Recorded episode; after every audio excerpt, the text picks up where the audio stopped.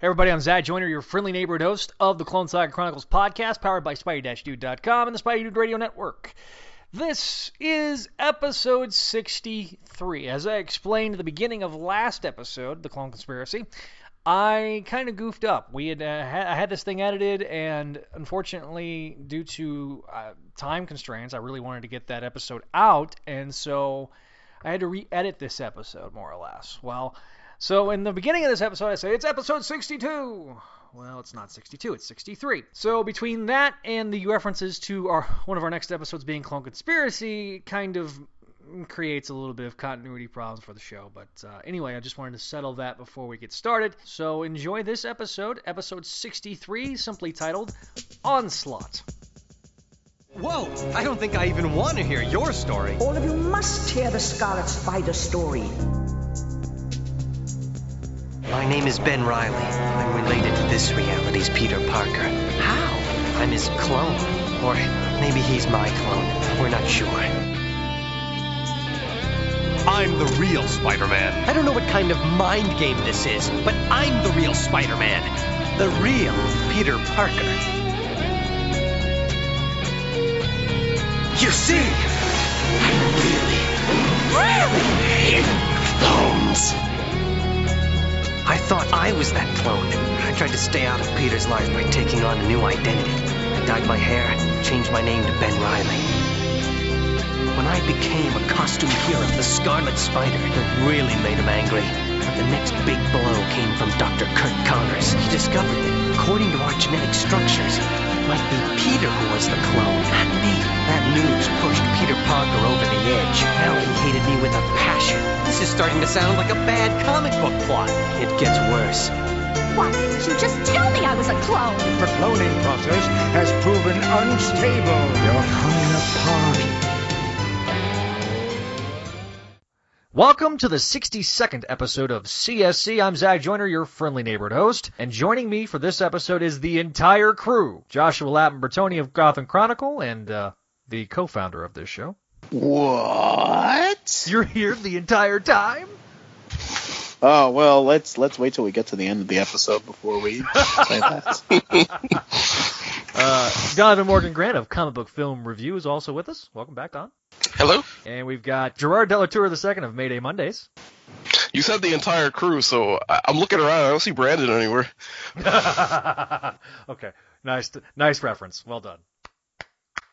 And the other co-show of on the Spidey Radio Network, uh, that was Radio. two presidential terms ago. Oh my God, you're right. That was Obama's first year in office. Yeah.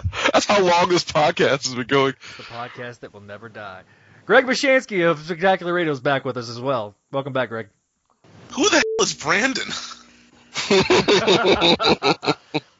he was the uh, colorist, right? Yeah, he was the colorist for uh, Crawl Space Avengers, and he was like on the first like f- four episodes. Zach, now you have to explain what Crawl Space Avengers is. You see the the hole that you're diving into? yeah. Wait, wait, wait, wait. You mean there was a fifth person on this podcast before me? I feel like I'm a replacement. Well, there were. Brandon was like eight and a half at the time, and now he's in his thirties. well, he, he was old enough to think Miley Cyrus was hot. You he Zach- aged 22 years in, in seven years. Know? Uh, he's graduated college since then, so that that tells you how long ago it's Jesus! That's severely depressing. been. Oh, God.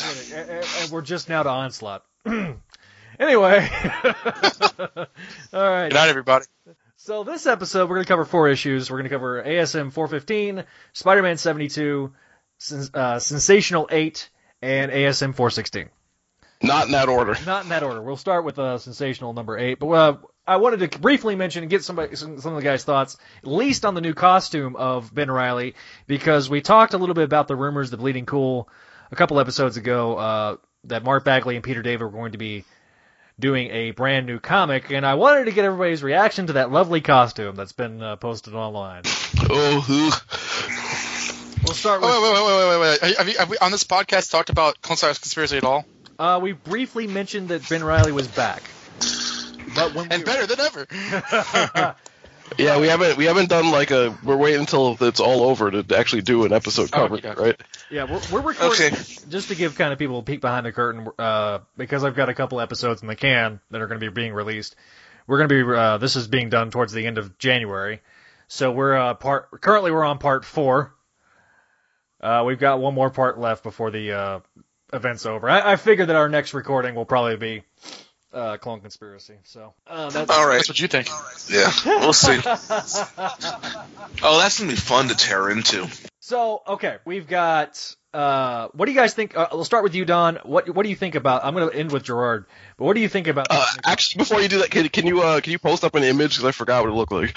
yeah, I, I, I will. Uh, Just post up an image of Spider Gwen and then like um you know color swap it. uh, Ben. Uh, well, we got the official name of the title as well. Ben Riley, the Scarlet Spider, which pretty much spoils the ending of Clone Conspiracy. Oh, yeah, yes. No, no, it doesn't. There's all sorts of shenanigans they could do instead, which I guess we'll talk about. Ex- exactly. That's what that's what I told Don. I was like, it's not like there's only two endings to Clone Conspiracy. Ben lives and Ben dies, and even with clones, like An ending. We do also know Kaine's going to be in the book too. That that was confirmed. He, yeah. That was confirmed via interview with uh, Peter David. They've released a cover to issue one that shows the new costume off. It's kind of an inverse of the regular Spider-Man costume, and a little bit, and um, has a mouth on the mask and a hoodie for no reason. Oh no no no no no no no! Do not lie. What do you mean for no reason? it's Ben Riley. What do you mean no reason? Uh, he has web shooters for no reason. Okay. Yeah. but it's one of those stupid built-in uh, uh, Spider Gwen hoodies. Yeah. It, it, I, I don't know if like the mouth is just like a cover thing or if it's like actually going to If he has like cloth in his in between his teeth. yeah. I, I, I right, and then like and then somebody it was either Peter David or like Mark Bagley like said like oh no like the mouth is like so like you know when you see him smiling as he beats you up it's supposed to be spooky but like I it looks dumb. I, I didn't know how seriously I was supposed to take that. It's not like it's not in the Batman Beyond costume where it- that was clearly like built into the costume in the mask. Yeah. So Yeah. that was a that was a big complaint, and like half the internet hated it. Half. That's being generous. It's more than People that. actually ran an article about how much they uh, hated the costume. But uh, Don, what are your thoughts on this? Jesus Christ. Uh, dude, is that what we've devolved to? Like hating so much a comic book costume like Silk, like S- Spider Gwen, and I actually thought those last couple costumes were pretty good. I mean, do I love this costume? No, but like, I mean, it is kind of a goofy looking costume. But like, when people like say, "I don't love this costume," that means it's the worst ever. That kind of just makes me want to vomit. I mean, do you hate this costume? Yeah. I don't think it's the worst ever, but I think it's pretty crappy. Uh, I think without the mouth, because see, like Stephen Butler did uh, pencil drawing on Facebook, and I liked it without the mouth. But the mouth kind of just is weird to me, and it makes me think of Spidercide for all the wrong reasons. yeah, the color scheme is Oh. very Yeah, similar. the color scheme's very, very Uh-huh. similar too. So yeah, I I, I don't love it. I want to see it in action more because That pose doesn't do it. there's a lot of costumes that that when they get like first looks, I'm not sure what to make of them. But then like when I see them like more, I either wind up liking them more or hating them more. Like the the Batgirl costume that Stephanie Brown had, like that first look of it was really horrible.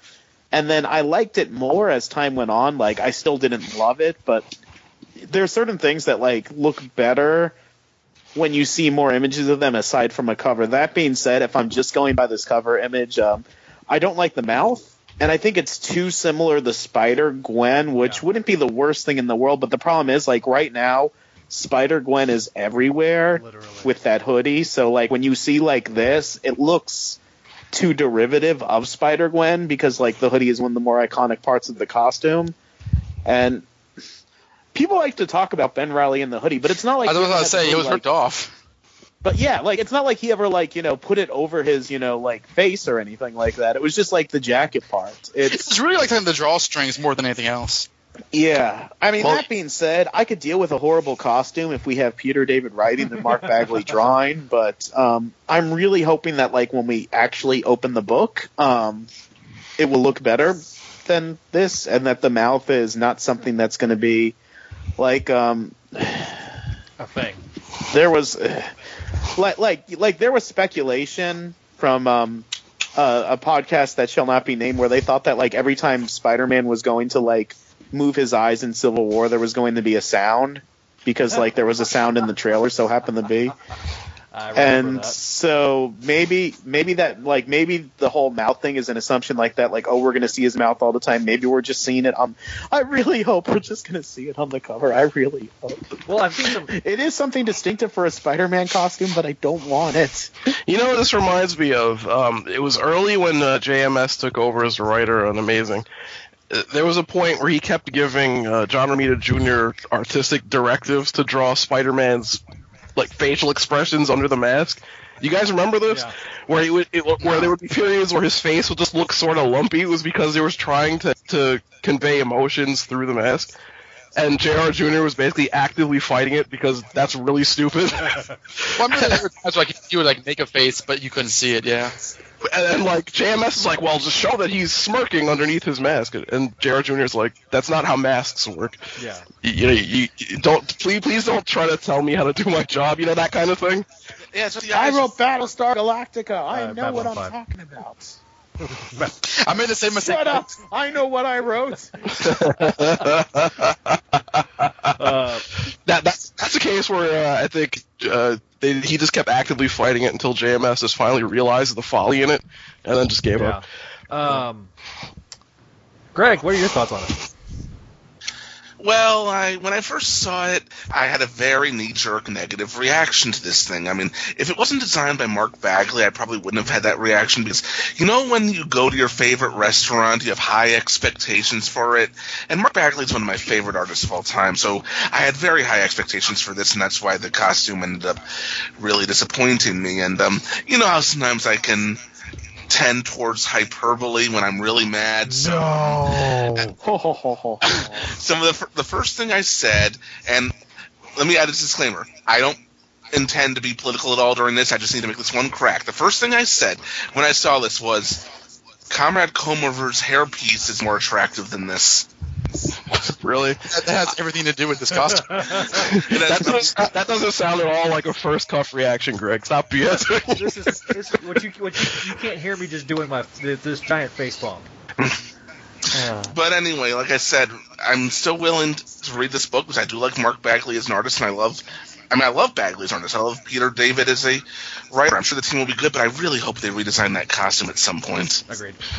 I really hope they redesign Ben Riley as a person from like what we've going on, gotten, from on. what we've gotten in Clone. Yeah.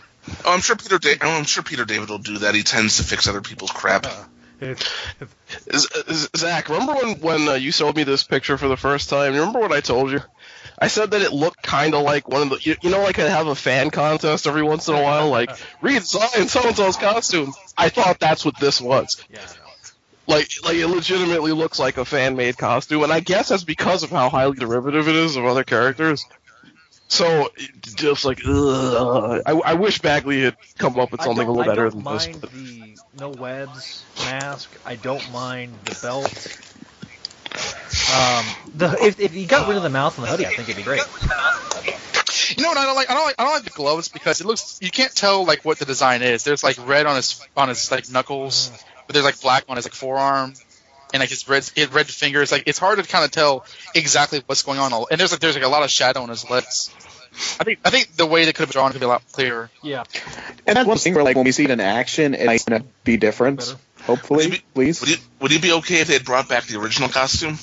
No, Mm, that, that, that, that Spider, Scarlet Spider costume is very 90s, so yeah, I don't know.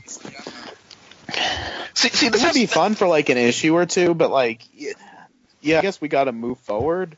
See, this has this has nods to that costume though. Like Zach said, no webs on the mask and the belt are things that he had in the Scarlet Spider suit that he that he originally had. I'm assuming that's what the detention was, Right. but The spider also looks kind of like his Scarlet Spider, but the, you know, like just kind of upright and not diagonal. right, it does. And, and the the amount of scarlet on the costume. uh, but the the there's blue. He has less red in this costume than Kaine's Scarlet Spider costume. Yeah, I know. But that's the thing. Like he was he was Spider Ben. I don't know if it was longer than he was Scarlet Spider, but like you know, Almost for it's not like he was Scarlet Spider the whole time he was alive, and like most of the time that like he was Scarlet Spider, like those weren't exactly good stories. Like when we think about Ben Riley, you know, and like how awesome he was, like we're thinking about like the Dan Jurgens stuff, not like the I'm not a man, I'm a Yeah. clone The- the- stuff. the- Well, I mean, when I think of Ben Riley, I do tend to think of like the Scarlet Spider, just to differentiate it from Spider-Man. Me too. Mm, yeah, same. I, I- I think the Scarlet Spider. well, screw you all. But I think, I think that, that they, that, that they did that on purpose, obviously. But making, but I, I actually really like the Spider Ben costume, and I would have, I wouldn't have minded if they brought him back in the actual Spider Ben costume. But that's just me. It's not same. Absolutely. I, I know. I know it's Mayday's costume like more than Ben's now because she's had it longer. But I love that costume so much. I would have uh, voted for Would that. Have you been opposed to them going back to the Spider Man costume, Jordan? Uh, only in the sense, only if you have uh, Peter Parker still kicking around in a costume that kind of looks like it. Okay. Like I don't know what because they have changed. I, I I gotta be honest, I haven't been keeping up that closely. Is Peter wearing that same kind of glowy in the center Yes. costume that he has now? yeah, Yeah. Uh, Okay, that, that's different enough, I suppose. But if you went back to his original suit and you had Spider Ben in in that suit, I don't know. The thing about uh, Spider-Man's costume is that like his blue is really, really deeply like almost black. That I wonder if they would like kind of keep it that color scheme, or they would kind of change it up for like a modern audience or whatever. Yeah. I mean, uh, I believe Ditko meant for it to be black. I, I like blue better. I, I, I know people like black. I, I've heard that too. Kind of like how Batman's like suit for a while was like supposed to be black, but like if you look at any Batman book before the '90s, his suit is blue. By, by the way, you could put the, you could put the lie to that Ditko thing because if you see his original cover in Amazing Fantasy 15, it's unquestionably blue. Yeah, I, I- I think it was um, supposed to be blue, and then they kind of added the blue, the the blue with black eyes. No, Ger- Gerard, do you know what you've just done there? Now Ditko's going to listen to this and he's going to write a 50 page screed about how we're wrong. Oh come on, Ditko doesn't know how to use podcasts. Somebody actually took a that, photo. does that man even own a computer? I doubt Somebody it. actually took a photo of his office. There- door. There is black Ditko would like and there is white. Ditko would do an essay there is about right like objectivity. and there is wrong. exactly. There's nothing in between. Yeah. But anyway, I just kind of wanted to get Hear the everybody's people kind sing, singing the songs of angry men. Uh, I, I wanted to kind of get everybody's thoughts on this because Mark Bagley's doing it, and this is actually, unfortunately, the last Mark Bagley drawn Spider-Man that we'll cover on this show. Oh, you mean uh, ASM? Yeah. Good night, sweet prince. So, getting back to the main bulk of our episode. Boy, Holly, aren't you? You're not Oh, gonna I need to get, I need to talk. get my thoughts. Though. Yeah. yeah. Well, well, no, I was gonna say, are we gonna discuss at all the idea of whether or not this is Ben? Ben, like, what are we gonna attempt to guess how this side of the story, or, It's a, clone of a clone of a clone of a clone. or is it a thing where this will be out too late afterwards, so it's not worth the time?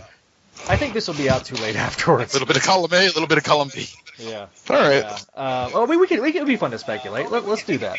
There, there, there, there is kind of a hint in like the new issue that maybe like the Ben that we're getting isn't the Jackal Ben because when they say, "Oh, we're gonna kill Spider-Man and like you know bring him back to life and like replace him with someone else," and like Ben Riley says, "Oh no, I already have like somebody in mind," so I'm like, okay, maybe there's like another Ben Riley in a pod that didn't clone like all of Spider-Man's greatest enemies and. uh you know, maybe and didn't order Peter's death, and maybe he'll be the Hopefully, star. we'll get a we'll, of we'll, this. be- we'll actually get a good um, final twist. But uh, Ah, this story is a living nightmare. I don't, I don't even want to call this guy Ben Riley. it, I, I call him a Nuba Ben.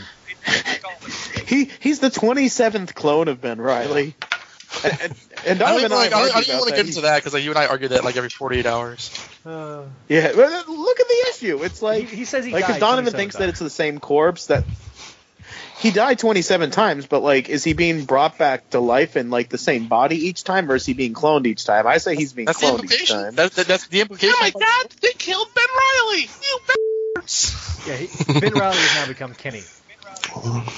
Oh God, is this gonna be? Is that like a scenario where you know when you photocopy a photocopy, and you just keep doing that over and over again, and it just gets crappier every Yes. time? Is that gonna be part of the story? That's where, why Ben Riley's evil. yeah, is that gonna be the, the That's more or less the explanation that they've given. Oh no. Yeah, of why he's um, gone insane. Oh, and by the way, the '90s uh, Jackal cost, uh, the '90s Jackal was a costume, not his actual skin. yeah, that was, that was a mistake. I saw that. What? and, then, and then Spider-Man fights Ben Riley. I was like, you've never, like, Jackal, you've never been as strong as I have, except for the times when you always were. oh. Okay, okay, okay. So I'm thinking back to when the Jackal came out of that pod one time. That was a costume. So Miles Warren designed a, a green furry for that costume.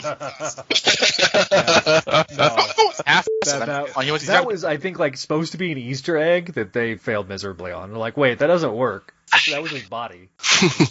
I just don't get I it. I mean, because you, you you could always like no prize it, saying that he really was furry jackal, but he had a furry jackal costume in case he needed like a human Miles Warren clone to like double as him in a situation.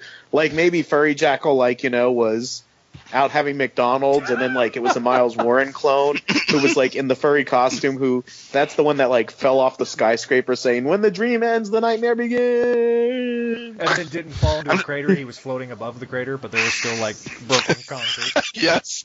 I just don't get how that Slott does this constantly, where he writes stories that are solely dependent on continuity to get any interest, but they all have continuity errors in them. I don't understand how that's a thing. Like, you think by this point, if you're going to be doing stories like that, you have to cross all your T's and dot all your I's, right? it's, it's, it's the work ethic of the truly, truly lazy. so that's, that's honestly the only way you can describe it, I guess. hey, I want like I want the last page of like clone conspiracy. Peter turns to Gwen. Oh, and by the way, you are a horrible parent. What do you mean? What do you mean? You've been alive for like weeks and you haven't said, "Oh, by the way, how are my kids? How are my babies? How are they doing?" Didn't Kevin post about that on Facebook yeah. earlier? That, Kevin posted about it, but like I I, I said that like privately on a few phone Well, calls that- in the that- last few weeks. Like, I, I, I will say, isn't she worried about her kids? I, I will say that on that podcast that shall not Frank Rawls, the point that you made, Josh, about how Gwen didn't uh, should is the worst parent ever. That was actually made on that other show. That was the point I was trying to make before I was so rudely interrupted by Skype. Uh, but yeah, that's what uh, uh, that, that's one of those big giant cl- continuity holes that you didn't address when you easily could have. Is it a hole though, or are they just are they just like uh, soft retconning out the whole since someone, past? didn't Brad say that like Slott said he was not he was actively avoiding dealing with those characters, Uh, he may have. which is the coward's way. Yeah, agreed. They, Well, they I did mean, show, you- they did show up during Brand New Day, right? Gabriel In did. American Son, Gabriel did, Yeah, the mini but Right. like it Sins Past is still kind of like loose enough that like you could retcon it if you want to, but having like the Gwen clone like remember her kids would like make it harder to retcon because you could But say just, just, just erase it from history, like from from Secret War. Winkler device. Sarah- There you go. Yeah. well Sarah Stacy is Joyce Delaney with um memory you know implants and the Joyce Delaney that died in hashtag is just another clone. Joyce Delaney, thinks Gabriel she's her own daughter. Yeah, yeah. Brand- It's the identity crisis that all clones want. And Gabriel Stacy's a Peter clone. That's why he looks like Peter. And the reason why Mary Jane um, remembers a conversation from issue 122, one device. that never happened. Yeah, or, well, she would, maybe not When was the last time we saw him? She'd have to get, like, kidnapped, but post hypnotic suggestion, basically. Like, she's, like, you know, was hypnotized when she was in therapy or some shit to, like, get these false memories. It wouldn't be the And mess. We've put far more retcon. effort into this than Marvel ever will. well, because if you read Sins Past, and I know that we're like deviating so far from the show right Yeah, now, yeah. we'll probably finish at Pushing three an o'clock hour. in the morning. But if you read like Sins Past, like the scene where like Gwen overhear, like where Gwen and Norman are talking and Mary Jane overhears it and they slap, like that scene does not make sense if you like look at it side by side with issue 121. Like even though they're wearing the same clothes, there's like no time for these conversations to be happening. Well, Peter went No. to get a Coke, so you know that- that's the plenty of time window. No, right. he, he didn't say I'm going to get you a coke till they were already outside. Oh, okay. Also, we're supposed to believe that Gwen Stacy went from looking like Gwen Stacy to being fully pregnant and delivering two twins within like a week. Yes. Well, May I and that like she went to Oh. Paris for like three months, like w- Well, separate hey, from her London it, trip. It worked for Padme Amidala. Well, But then she died. Yeah. But I'll, I'll also say this: the fact that J.R. Fettinger put more effort into that than uh, than Marvel did, and so that they just said, huh, "Okay, that's what it is." tells Yeah. what they were really thinking about Yeah, it. yeah, they should at least pay the guy for that one. Agreed. anyway, so uh, back to our bulk of our episode. All right. so Comics. It's gonna be a two-parter, isn't it? No, we're making this one part. All right. Anyway, we're going to be covering uh, That's cute. Sensational Eight, ASM Yeah. 15, Spider-Man 72, and then Amazing 416. Because we covered all, we covered all the spectacular issues that ran concurrent to this in a previous episode. Yes, we did. Blizzard stuff, yeah. Yeah. Can I ask, um, did you guys like when did you this podcast cover like the the resolution of like Peter dying? Because that's referenced, and I totally did, like was not around for that. That was during the Lizard story, wasn't it? No, Not the issues that we covered. no, we covered that. uh, that was the August 1996 episode, I think. Either that or it was the Delilah episode. I'm sorry, the Gerard Hart Like, like, Delilah. what's the ASM issue where it's like Peter Parker marked for death? Delilah. Oh, that was Delilah stuff. No, the the Mark for Death issue was uh, Blood Brothers. But What is like the cover of like like the red bloody Spider-Man and that like was in Mary- Blood Brothers. Was it Blood Brothers? That had nothing to do with what you're talking about. Yeah. Oh no, you're right, you're right, you're right, right. But like, like, like, what about the issue where like he dies at the end of the end of the issue, like in the hospital? Oh, uh, we covered that with the Delilah. That was Dragon. That was Dragon Man. Yeah, that was the Dragon Man um, two-parter. No, uh, I'm sorry, that was the Delilah. That was the same month the Delilah. issue. Okay, that was the light. Okay, I was, I was, I was out for that one. Okay. Yeah, yeah, that's that's why you don't remember. Did you guys do the '96 annual? I covered that in the miniseries episode. Ah, okay, fair enough. Yes. Anyway, so uh, so we're actually um, with this issue we did we debut a new artist on uh, Sensational Spider-Man. Hell yeah. All right, so Mike Wieringo uh, makes his debut on Spider-Man and with this issue, and Donovan, you have this the rundown. Oh, this, this is my childhood coming back to kill me.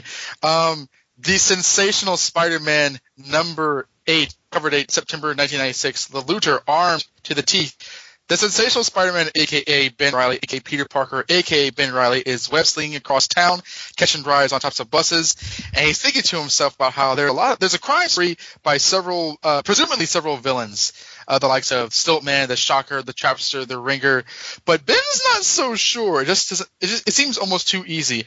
Maybe it's someone trying to frame these villains.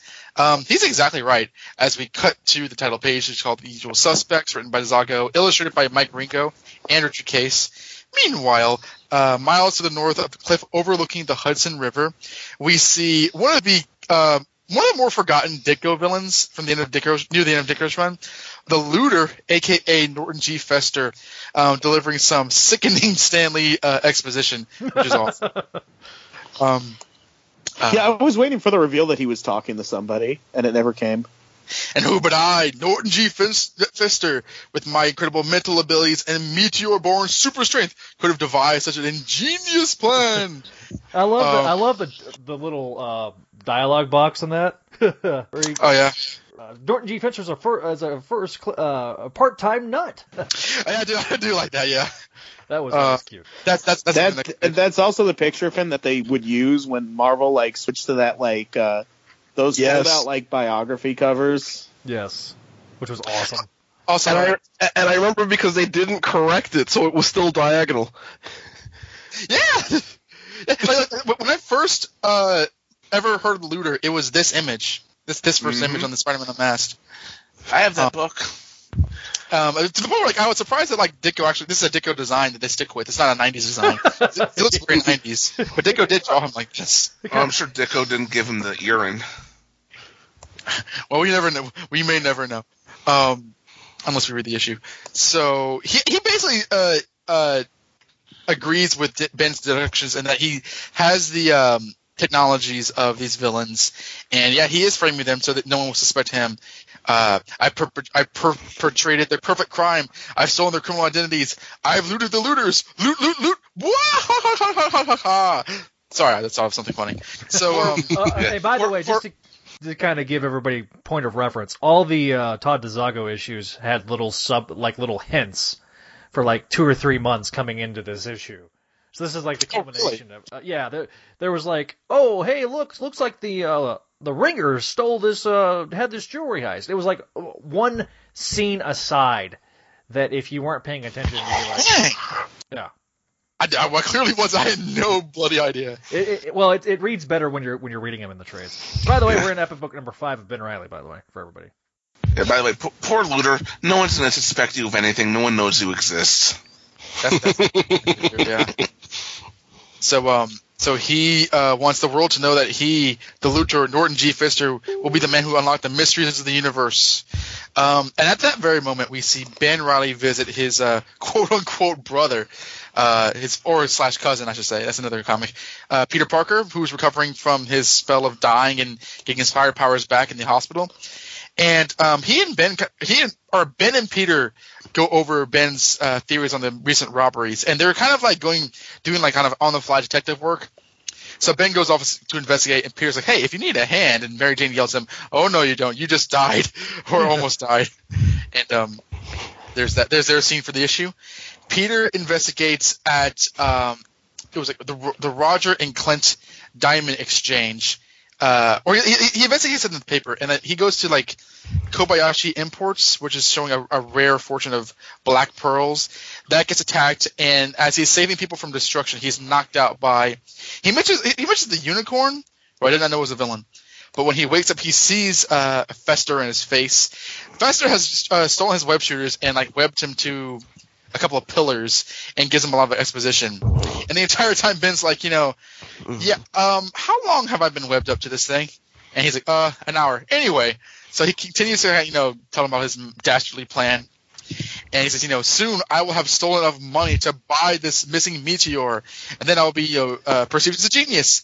And Ben's like, okay, I don't need to be rude or anything, but um, if you're the greatest looter there ever was, why didn't you just steal the second meteor? And she, she's like, Never thought about that, which is awesome. So so Ben's like, uh, yeah, okay. Anyways, so he crunches the, the webbing in his hands and he, and he gets loose because it's been an hour since he was webbed up, and the webbing's dissolved. So he's dodging attacks from the ringer and energy blasts. Um, he at one point the looter puts on like a, a cowl which fires like um, photon rays or whatever, but he he grabs that off his head, and after some you know action sequences, Shield shows up when uh, Ben gets this rock, and they basically said that he's actually that the looter was actually onto something and trying to discover the mysteries of the universe, which he's very proud of. So Ben's like, well, that was embarrassing. I'll never tell anyone about that adventure. I wonder what's going to happen to me next. And then, like at that moment, Sentinels show up out of nowhere. Next, onslaught. Boo. You will ah. never speak of this again, under penalty of Oh, death. He's reeled out of town once on a All right. Instead of going, uh, instead of like covering this, uh, our thoughts on this issue at the end of the episode, let's let's cover it now since it's kind of a one shot. Let's start with uh, since he hasn't been on the show for a while. Josh, give us your thoughts. I was on the last episode, yeah, that we right? recorded. Yeah, I, I don't know if we've recorded more since then. No, we haven't. Uh, well, I've rec- I've recorded one more, but not y'all. How could you? Y'all Uh, I love the Final arts. Adventure. That's why.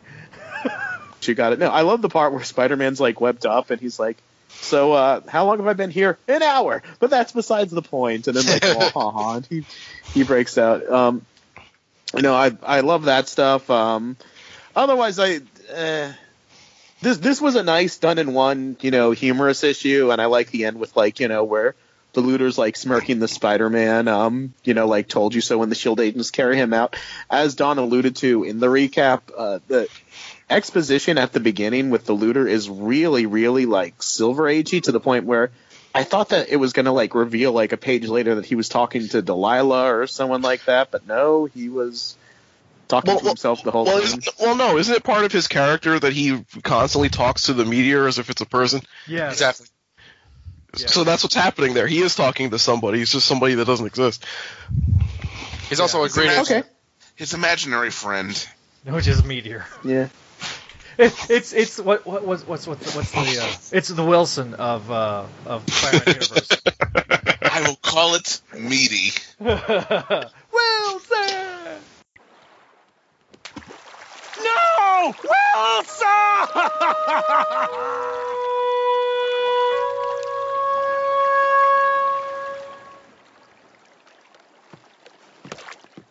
Whoa, whoa, whoa, whoa. Don't try to move. You're still very weak. Tell me, who are you? Oh, you've lost your memory. Wait, wait, my friend. We can help you. Everyone thought you were dead. I love you, but I have a family now. Ow! Ow! Uh, oh! Wilson! I thought I'd lost you forever. Did you just hit me in the face? I am calling the cops. Ouch! No witnesses. No witnesses. And I love the interplay between Peter, Mary Jane, and Ben, which is one of the like fun things about this era. With like Mary Jane like yelling at you know uh, Peter, and then Ben like smirking, and Mary Jane like, "Oh, what do you think is so funny, Mister Reilly?" Like stuff like that. Like this is the type of stuff that like you don't get anywhere else in other parts of Spider-Man because there's no one that's on their level that way. Uh, you know, otherwise it, it was just a fun done in one issue. You know, with, aside from the onslaught stuff at the end, uh, I liked it. Uh, Gerard, Yes. what are your thoughts on this issue? Uh, I like it a lot. Um, it, it's it's strange that I'm going to praise this as much as I am because it, under ordinary circumstances, I would definitely ding this for not having anything to do with anything. Mm-hmm. But for the Clone Saga, that's a welcome change because usually everything's tied together to some meta plot. Mm-hmm. Thankfully, this is a good breather. I also thought the way it was structured, this feels very much like the first issue of a series where it's just kind of slowly inching you in to like show you the characters and that kind of thing. Very mm-hmm. good introductory issue. Yeah, and I suspect that was, I mean that was almost certainly done intentionally, new artists and everything like that. Yeah. So I'm assuming that I'm trying to remember the timeline here, Zach, and I always get this wrong, but uh, as far as like whether they intended to continue doing Spider-Man stories or if they had already decided by this point that Peter is being This Spider-Man was- again. This was the point they decided Peter was being Spider-Man again, but they were they delayed the Clone Saga because of Onslaught. Okay, so so basically, th- this is like introducing you to Ben Reilly, but not with the long haul intention that he would be Spider-Man for. Right. Because okay, got it. In that case, it is a little odd to do it that way, but it's still a welcome change. Um, Michael Wieringo, oh, so good to see his art again. I miss I, I miss him dearly. I really do. For those Um, who don't know, Mike Mike passed away 2004. All right, so I think he did. He had already done the Flash. He had already done Robin. I think he had done that Rogue miniseries. So I'm actually wrong. That wasn't his first Marvel work. Because that Rogue miniseries in the like 90s. Oh yeah, I have that miniseries. Yeah, That was in like '95, I think, and then this was probably his first ongoing work at Marvel. I can actually check that right now. It's right across my room. Uh, Right. The uh, Spider Boy uh, one shot was actually the first time he worked with the Spider-Man office. Ah, right. I forgot he did That was definitely '96. Yeah. Yeah. Yeah. In fact, I think in the Life of Reilly, they actually that's what they say is that that was kind of his open audition to Glenn Greenberg and Tom Lord. So Rogue was in. Come on, you bastard. Uh, 19, January or the cover date was January 1995. Okay. That was before this. I remember that. Okay. Because of Ringo. Because I, I seem to recall from an interview he did that he he actually straight up left DC to do that under the impression that he was going to get a lot more Marvel work out of that miniseries. It didn't work out that way. He kind of got hoodwinked. poor guy. Yeah, af- after Spider-Man, like I didn't really see him again until like uh until like um uh that was it the oh the um what's that bad movies that bad storyline in like 2005 when he was turning into a monster. The other?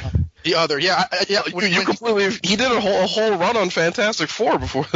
Yeah, he did I, I, that. I don't. Uh, he did a run on Fantastic Four. He actually did like um, Avengers 400. He actually drew that because I was looking. oh, you're right.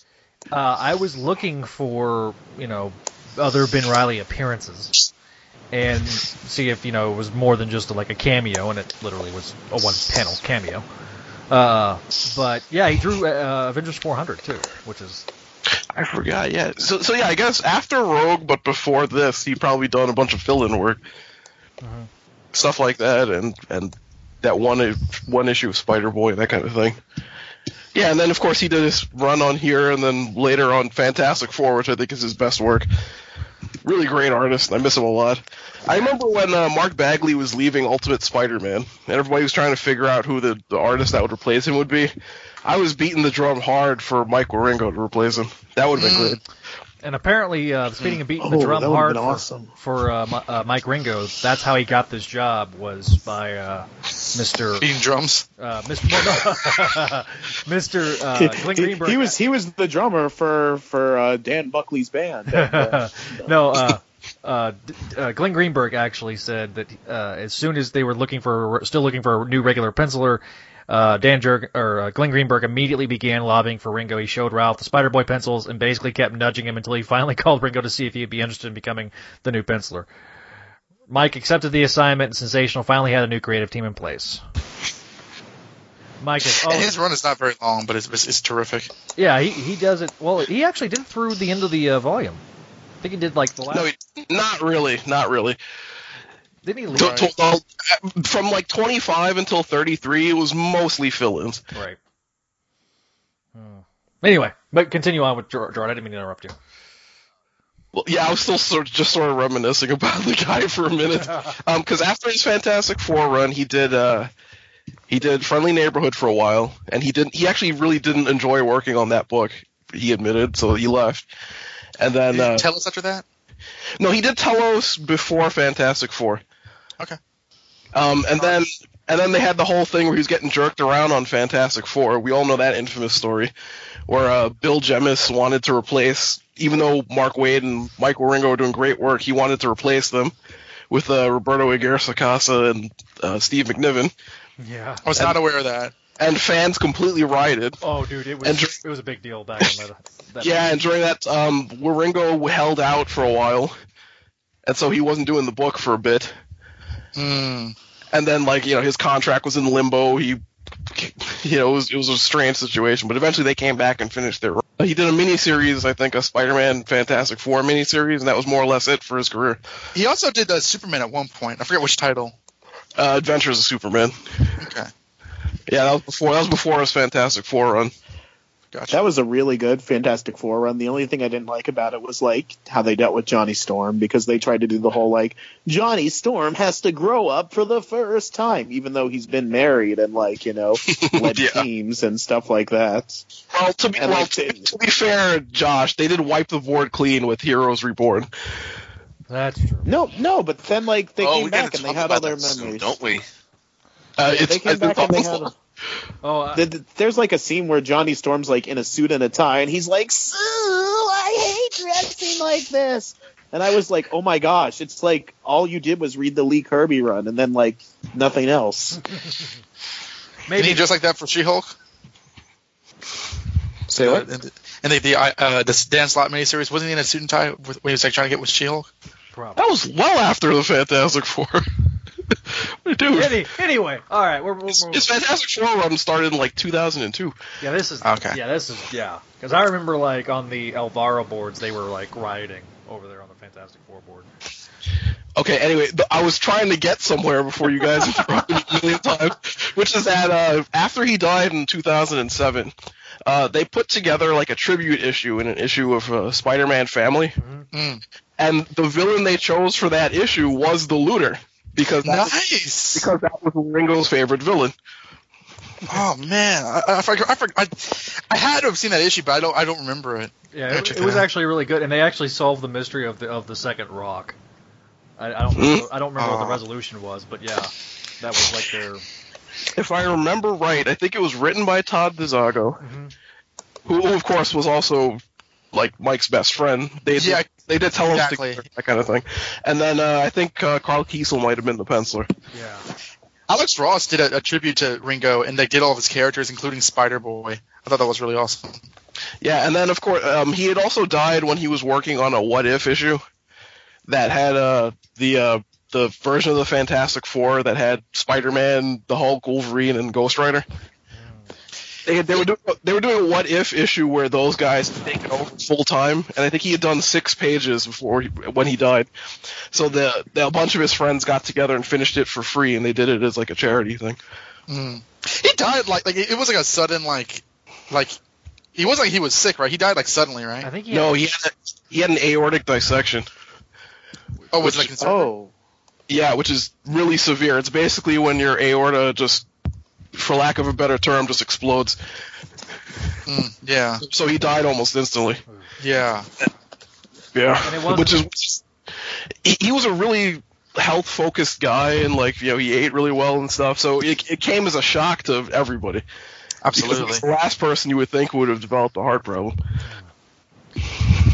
But Cause it was it was right around it was right around like like the very like first couple of months I think of Brand New Day or like like or like around One More Day and like when that happened it was like oh man because he yeah, he uh is he's one he's one of my earliest Spider-Man artists. hmm So yeah, we, my, Ringo, we miss you wherever you are. Uh, anyway, th- enough of that heaviness. Back to this issue. Yes, Um, so so yeah, so I have a lot of built up positive feelings for this. So I'm gonna say, even though it didn't have much weight or consequence to it, I'm still gonna give this like a like a B plus because I really enjoyed this. Don, did or uh, Josh, did you give your uh, grade? I'm sorry. I didn't. What was your Um. I give it a B plus. All right. B plus out of Gerard and and Josh. Uh, Don, give us your thoughts. Oh, I love this issue. This is this is exactly like the the more we've been doing like kind of going along Coast Guard Chronicles, the more it's kind of been going back to like how I first got into Spider-Man, and I got into it like like around the second half of like the Scarlet Spider like clone era with the Jackal, like you know like a clone uh, Omega and all that kind of stuff. But I definitely collected Sensational uh, when my parents would give me money to, to get this, and this was absolutely like one of those issues. Um, this is just so much fun. I mean, it is a lightweight issue, but like if you're a kid getting to Spider-Man for the first time, it's incredibly. Uh, it's it's just it's just the kind of issue you want you kind of want to read. You know, it's very Yes. fun. The artwork is terrific. Um, uh, the it, it is kind of threatening. You know, Spider-Man gets knocked out. He's he's his own web web shooters are turned against him, which is something that I, I don't I don't see all the time. Um, but he's not like you know a dope. Like the moment he realizes what's going on, he's like, oh yeah, how been here? And that's just awesome. Um, I love the looter, like based on this issue alone. Like when I when we were doing classics and we got to the looter, I was like, oh, I love the looter based on that uh, sensational issue. Um, the art, you know, Ringo hits the ground running. Like we talked about Luke Ross and how he started off, you know, with that image of Martha Connors. Like, I mean, like I don't think there's any Oh any like gosh. I don't think there's any like you know uh, uh room for Ringo to go. I actually really like this '90s era of his artwork. I was gonna ask Gerard about this because I know that he kind of like uh he kind of straightens up uh in the 2000s, but like this stuff and his Robin stuff is like my favorite of his artwork. Uh, where it's a lot, Yeah. it's a lot more bouncy and kind of rounded off. It, it, it is a little cartoonier, yeah. When he when he got to Fantastic Four, by time by that point, it was a little more grounded. I mean, it was still one of the cartoonier artists out there, but you're right, it was a little more fleshed out. I think. I I, I don't know which one I prefer to be honest, because I love his Fantastic Four run so much. I think I tend to lean towards that. He was a guy that was built for things like Fantastic Four and Spider Man. Bombastic, big, um, open type of art. Because it, it is. We talk about like how a lot of the artists, or especially early on the Clone Saga, kind of ape Bagley. Mm-hmm. This is very much a spiritual, like successor to Bagley. It's a spiritual successor, yeah, but it's, it's not like a swiping or anything Right, like that. right. No, no, no. It's very. Uh, by the way, uh, by the way, Zach, if you want to see him applying that, you know, you said he does well with big bombastic things. You need to see what he did on Fratello's. Great, great series. Mhm. It was only about it was only eight or nine issues, as I recall, maybe ten. But it was a big, like, you know, fantasy adventure series. Wow. I, I remember seeing like the in the house ads this opening splash page. I'm thinking, ooh, who's that? Or it may have been like their bullpen bulletins or whatever. Uh, Right. Mhm. advertising this issue. Um, what was I going to say? Uh, he also, I mean, he also just really applies well to like the idea of Spider-Man. Like, I mean, to me, a Spider-Man artist has to be able to draw Spider-Man like jumping around and swinging very well. If he can't do that, then like he's kind of, you know, don't waste my time. And I, I, quite frankly, a lot of modern Spider-Man artists, they're decent comic book artists, but like they're not great Spider-Man artists. That's why Ringo's in my top ten because he really sells the idea of the character, while everybody else looks appealing and not ugly. Like Todd McFarlane. like I, I like Time Spider-Man, Spider-Man, Nice. but like the people don't look great. yeah. Um, so I mean, I, I mean, I, I give this an unabashed, uh, you know, a a. I just there's nothing to dislike about this issue, and I just, you know, besides the whole nostalgia thing, it's just fun to read. okay, so we got we got two B pluses or B minuses and an A. Uh, to Ger- No, no, it's B pluses. Oh, B Zach, plus, I'm don't short, don't shortchange me. uh, B plus for Gerard and Josh, and A Out of Don. Greg, what's your uh, thoughts and grades? Um, I'm giving it an A also. I thought it was a really fun issue. I love the art in this, and um, for all the reasons that have been mentioned, it's just a fun little story. And sometimes that's all a comic book needs to be a fun little story. And the looter's really fun in this issue. And uh, my favorite part in the issue is when Ben asks him, "Why didn't you just steal the second meteor?" You know, I never thought of that. Now, anyone who knows me knows I love my master villains with these master plans, but sometimes it's just fun to have someone come up with a convoluted plan when there's a very easy alternative to it. I mean, that's just a really fun little moment in it, and that really makes the issue for me. Well, a lot of things make the issue for me, but but but that just really got to me. I enjoyed that, and um, the art is great, and there's also an you notice there's a couple scenes where Ben's costume is drawn in gray because it's in the shadows, and it kind of reminds me of the spider armor, but in a good way. I almost, I'd, I'd almost like to see that as a, at least a temporary costume. I thought it actually looked pretty good. It looks like the Marvel vs. Capcom like color swap with the spider armor. Yeah, it kind of does. You gonna take it for a ride? Absolutely. oh, nice. This was around the time too.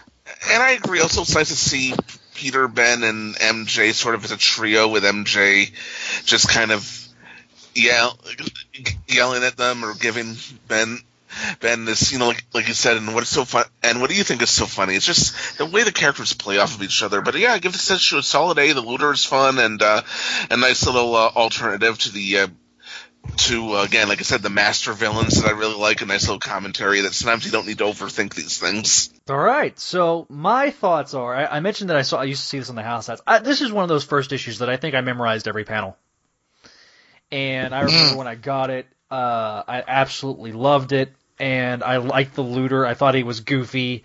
Uh, I I never heard of the unicorn. Everybody else, like this is like a kind of an introduction to the Marvel universe for me. All these characters at the time, I didn't have any idea who they were, except for maybe Shocker.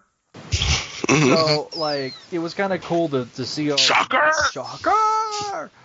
I'll chase you to the ends of the earth. Anyway, uh, always a good time to bring that little chestnut back. Uh, the the scene with Mary Jane and Ben is great. It's just great. Where ben, I always felt like that, especially going back and reading it, Todd DeZago nailed the interplay between Ben and Peter. And this is one of those cases where you're like, yes. And um, having you know been married myself and had a pregnant wife, uh, the the way that Mary Jane reacts in this issue is perfectly and uh, legitimate. You know, where she's being all nice one minute, but if you if you upset them, then they fly off the handle. you know, um, um, when when Dezago first got on the book, I remember like a lot of us giving him a hard time for various reasons. But uh, by this point, because this is kind of the DeZago I remember, he kind of writes like fun stories for his artist. Like, Yeah. Mhm. do you think it was a gradual change, or do you think that like once Ringo got on the book, he kind of switched? I feel like it was a gradual change because if I were, I, I mean, you know, my memory's bad. I'm trying to remember, but it, it- I think the reason his early issues were bad is because he tended to be really heavy-handed with exposition, yes.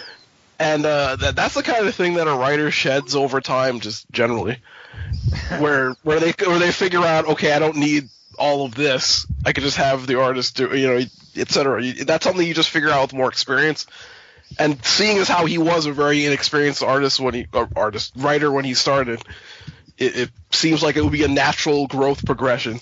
It's one of those things where it's one of those things where they, they said we were gonna throw him out there and hope that he gets it out of his system, and thankfully he did. Because by th- by by this point, you know, th- yeah, Don is right. This is the writer he became for the rest of his career, and you see it right here. And it's it's so interesting to look back on it from an analytical standpoint and say, yeah, this is how much of uh, how much growth you've seen with Don DeZago. Uh, because he was the rookie. I remember we, we made fun of him pretty hard whenever uh, they made him the writer of like three of the four, well, three of the six, or three or four of the six parts of Maximum Clonage. Oh yeah, that's How, right. how old was he around that time? Young guy. Yeah, he was fairly. I, I, I don't know how old he was, but uh, yeah, I.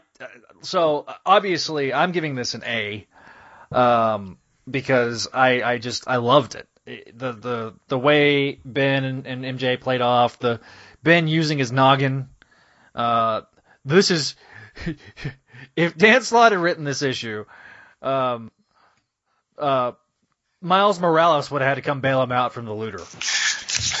I'm glad you Yeah. brought Slott up because I was going to make a comparison here. Where remember when everybody when Slott was first announced to be coming on to Amazing Spider-Man? Yes. I think what everybody 20 thought years ago. I think what everybody thought in their heads they were getting was this. Mhm. Where like they thought they were going to get like a, a DeZago s- sensational kind of Spider-Man. Mm-hmm. It didn't turn out that Well, way, we, but we I thought we were going to get Spider-Man, Human Torch, Spider-Man. Yeah. yeah. Even more specific, but it was, it, but it was very. Those two are very uh, spiritual ancestors to each other. Well, it's also because like his his Brandon, I, I I compared to like all the other writers, I actually liked his Brand New Day work better than most. So like you you would have thought you got like you know kind of more straightforward stories akin to like this sensational stuff, but no, it was a lot more selfish writing. well, well, well, to be fair, he was competing against like Bob Gale and Zeb Wells. It's not hard to beat those guys. You know the classics. Oh, we always bash the, the current stuff, don't we? Uh, You know, Bob, Bob Gale sure is lucky that he knew Robert Zemeckis, isn't he? Because Jesus, has that guy been coasting on Back to the Future for his whole life? Yeah, they, they The only good story that he ever. Oh, actually, he did. He, he he did a good story. He did a good Back to the Future story in the comic that like answered a question that I've had about the movie for decades. I think we talked about that in the last Clone Slug. Yeah, Yeah, I think we Yeah, we did. actually you brought. because we brought Okay, up. t- to be fair, used cars was pretty good. There you go. Crickets, because no one knows what the hell I'm talking about. Uh, but no, I, I, I like the last page reveal, and then we get into next issue, ASM 415. oh yes. And Greg, I think Oh, you've got the recap on that. yes, I do. Um, first, I'm going to say there's really not much to this story, just a bunch of action scenes, but I still kind of like it. I mean, f- okay, we open with Peter and MJ in a cab on the on a bridge, and um, Not that's the not the bridge, George though. Washington Bridge. It's, it's the Que- it's it's the, it's the Queensboro. the Queens Road. So it's a bridge to the first movie, and first I was just say, look at that taxi driver's haircut. Look at it. It's it's like it's like my hair in about ten years. Ten? That's being generous, Zach. You can eat me now. The only person that ever makes fun of my hair is Gerard. I don't know why. He's obsessed with my hair. I don't know why. Why do you keep looking at my head, dude? That's weird. well, you, you know, I just like to tweak you over it. It's friendly. It's friendly ribbon, Zach. You know I love you. Yeah. Uh, anyway. So they're on the Queens. So they're on the Queensboro Bridge, heading into the city, when a gigantic sentinel lands on the city and says, "This series of sentinels is made of plastics, not metals. Your magnetic powers are useless against us." Points if you get that reference, and I think almost everybody here does. Uh, Yes. Okay, no, no. It declares the city. Sorry. It declares the, that Onslaught is declared martial law law in Manhattan. And Mary Jane asks who or, or what is Onslaught, and Peter has the correct response to this: "Don't know, don't care." so he, so the Sentinel starts blasting them because he recognizes that Peter has powers, and Peter gets MJ out of there, and got a bit of an escape scene. Sentinels have taken over the city. Pe- Peter uses his powers openly to rescue a, ch- a kid from being trampled because people are too, too busy running from the Sentinels to even notice.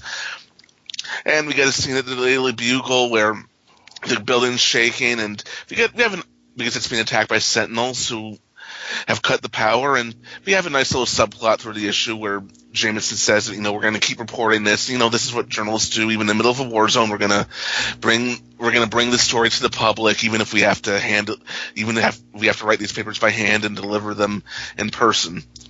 And Ben leaves. Again, like I said, not much happens. Ben leaves the daily grind and the take on the Sentinels, and we've got a lot of cameos here. We've got a cameo from the uh, Phil Urich Green Goblin, who um, is now currently a. s- I don't even know what he's doing right now. He's fighting the Sentinel because the Sentinel's threatening New York. I mean, right now in the press. Oh, yeah, it's- it's- right? But that has nothing to do with this. I mean, we'll talk. Later character assassination has nothing to do with this, but do with this. So we've got it's just a bunch of action sequences and really well drawn action sequences. Like I said, there's not much here. Peter arrives at the Bugle. He's going to go out with a camera and try to do something. Of course, he's going to end up helping out because even though he's not wearing a costume now, he's still Spider Man. Yeah. And like I said, there's really not much to this. It's just like one gigantic ac- action sequence with a lot of great scenes involving Jonah. Yeah, I think you're underselling it a little bit, Greg. We'll get to that. You, for, you forgot the most important cameo of the entire book. Did I? The Good Goblin. I just said that. Zach, what are you sleeping at the wheel? No, you talked I- about. I, was, I was following along. I'm sorry. Is it the Good Goblin? Is that, is that, is that his nickname? The Good They'll Goblin? call him the Good Goblin. That's what they call him in Spider Girl, right? No, they just Yeah. they, he was the Golden Goblin. Well, well, yeah, but but but May said you were the good goblin, and Well, he the said, good is hardly the word for it. Well, I the was good- mediocre at best. Well, the Good Goblin, you get some alliteration there, so why not? Yeah. It wouldn't be the it wouldn't be the worst name for a character. So, all right.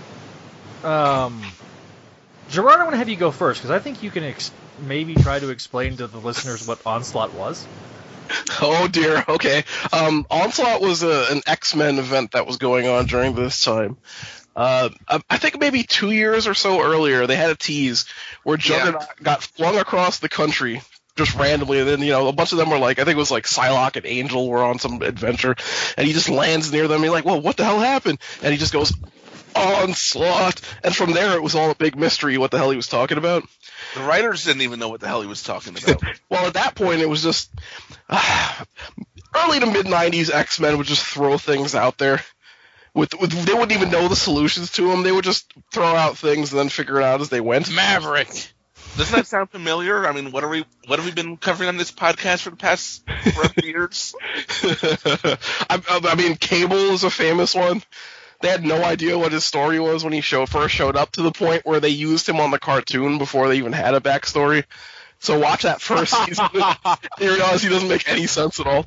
But um, I'm the wild man of Borneo. But uh, so during this time period, uh, Onslaught had really cooked up. We started to to get the impression of like what his powers were and things. I don't remember if the actual reveal had happened yet at this point in our reading, but Yes, it has. okay. Long story short, uh, when Professor X had uh, disabled Magneto's mind way back, I think it was X Men 25, Oh, whatever it was. this, yeah. Uh, apparently, he had taken remnants of Magneto's personality with him. So, Onslaught was essentially a merging of Professor X and Magneto. That's why Onslaught kind of looked like Magneto if you looked at his armor design and such. And uh, so, I don't even remember what Onslaught's end goal was. Do you even remember? Well, in No. Marvel vs. Capcom, the first one, I think, I don't know. No, the first one was Apocalypse. Uh, I, I, I think his, Squall's one of those. I think his end game was to uh, eliminate all superpowered powered beings but himself and rule the world. Whatever. It was something stupid.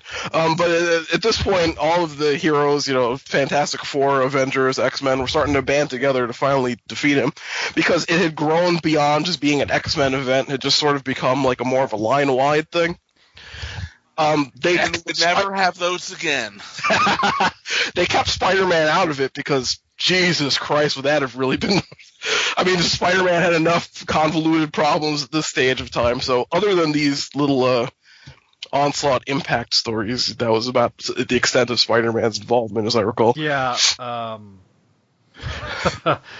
This all, and tying in the Fantastic Four and the Avengers and such was a mechanism to actually reboot those series with Heroes Reborn and all that stuff, which I guess we'll end up getting to. But Sounds it kind of familiar? it kind of ties to Spider-Man in a, in a strange roundabout way, because after Onslaught wrapped up and all you know the whole aftermath started, during this time Graydon Creed was also running for president, which will be referenced in the ASM 416, I believe. and uh, in the aftermath of Onslaught, he started to be kind of investigated by J. Jonah Jameson. So it actually J- Jonah became like a supporting character in the X-Men books for a little while. Spider-Man would show up occasionally. Oh, okay. Yeah, he. Uh, You're not my father. You're not my father. Wrong continuity there. yeah. Greg. Yeah. Um. Oh boy, yeah. So um, suffice to say, Onslaught was a giant clusterfuck from start to finish. Well, no, no, okay, maybe not at the start. At the start, it was actually kind of interesting. It started to really become a cluster f right around the time they revealed what the what the deal was. But uh, afterwards, it just it grew from being sort of a, a sort of a, a omnipresent menace to just being a big mid 2000s style Marvel event, and that's when it got off the rails and became the terrible story that is known for being today. Yeah, this is the beginning of the end for the X Men in the '90s, right? Like after this, like isn't the Chuck Austen thing coming up soon? No, not even close. Um, after this, it was they they realized Onslaught was kind of a success financially, and so it became a th- where they would yeah, you know where this is going. so they started doing this every year. We're still paying for it to this day. Operation Zero Tolerance was the next year, and then something else Hell yeah. the year after that, and then I remember all these. I remember all these. you couldn't just ruin the X Men because this also ruined the Fantastic Four and the Avengers books because those got rebooted, and Heroes Reborn was an unmitigated disaster. Yeah. So they had to reboot the reboot, That, that's, which let which let the heroes return. Michael Bailey's view from Longbox covered a lot of those heroes, uh, whatever titles, like like the Iron Man, the Fantastic Four, and the the, the kind of American ones, and they're they sound wacky. oh, they were. Let's put it this way: Marvel had such a poor grasp of those characters in this in this time period that they outsourced those books to Image. Yeah. So Heroes Reborn, or, or uh, the Fantastic Four, I think was a Jim Lee Yeah. and uh, uh, whoever his co-writer was at the time, I forgot. Brandon But- Joy? Let me cut in for just one second. Listeners, if you haven't seen it, Google Heroes Reborn Rob Liefeld Captain America. Yes, that's where Captain America with the tits comes from. Captain America. Because because Rob Liefeld was the artist on Captain America and uh, and uh, another book. He was on the Avengers too. Yeah, so he did Captain America and the Avengers. Uh, Jim Lee had Fantastic Four, and I believe Whilce Portacio had Iron Man. Yeah. Thor's costume was so ugly. He gave him like a gigantic, like log-shaped dog on his costume. God. Oh my God! Isn't that the one where he didn't even have a shirt? He just sort of had like metal plates covering his nipples. Yes. Yep. with like He-Man straps. Oh my god. That let's put it this way, folks. If you think the Clone Saga was bad, the Clone Saga is Citizen Kane next to Heroes. Okay, so like, I know I've talked some trash about the Clone Saga. If this is a Heroes Reborn podcast, I probably would have killed myself by now because uh, that's, those stories are unreadable. Unreadable. Never read them if you ever. If someone puts a copy of those books in front of you, punch them in the face, please. Gerard must It, it only that lasted like a year or something like that. Yeah, it was. Well, so Thir- it lasts a year, and then the cycle had because now they had to reboot that, and Heroes Return was was choppy and and awful because now they suddenly had to explain bringing them all back, and then they had also still rebooted the continuity. Yeah. Well, no, no, no. The continuity wasn't re- because, from what I understand, like in Heroes Reborn, Was that also Teenage Tony Stark? it's like they were sent to like another for the- dimension, and they were like given like new lives and new memories. But when they come back in Heroes Return, they have their original memories of the six one six back, like Mhm. and But picking only, up where they Loki, only, only Loki knew about the original 616, I think, or something like that. Uh, the- it's not quite that simple because they did still retain several rebooted elements. Yes. Well, they, they retain the elements, but like, Captain America- but they're not And then they- like Shield. and, then they, and then they quietly ignored it. yeah. like they, they haven't lost their memories of the 616 when they come back though because i read fantastic four and like they reference things like oh uh, you know uh, the uh, uh, what was that team um, what was the team that norman osborn eventually led the, the thunder oh the thunderbolts took our old base and johnny storm's like hey, hey i haven't seen my alien ex-wife since we came back to this reality i wonder what happened to her oh well let me not Josh, you're missing the point. I'm trying to make. I'm not saying it was a hard reboot or, or that they didn't remember anything. I'm saying they played fast and loose with what they would reference and what would actually count. So like things like who had like like whether or not Franklin had powers was was was a was a big one that they've still to this day kind of go back and forth on that kind of thing. Um, which ties to Onslaught actually because I remember Onslaught captured Franklin for part of his scheme Yes. for some reason. Yeah, and the Onslaught Marvel Universe, which I'll talk about a little bit uh, after we get done with uh, 72. Let's go ahead and do uh, P- uh, Adjective of 72, and then we'll. Whoa, hold on a second. We didn't actually discuss this issue yet. Oh, God! You asked me to explain Onslaught, which is quite a, a foxhole like why I don't know why you would want me to do that, but okay. Hopefully you kind of got the impression of what a what a mess of a story that was. Okay. So wisely they kept out of it other than these. Now I talked about that. All right.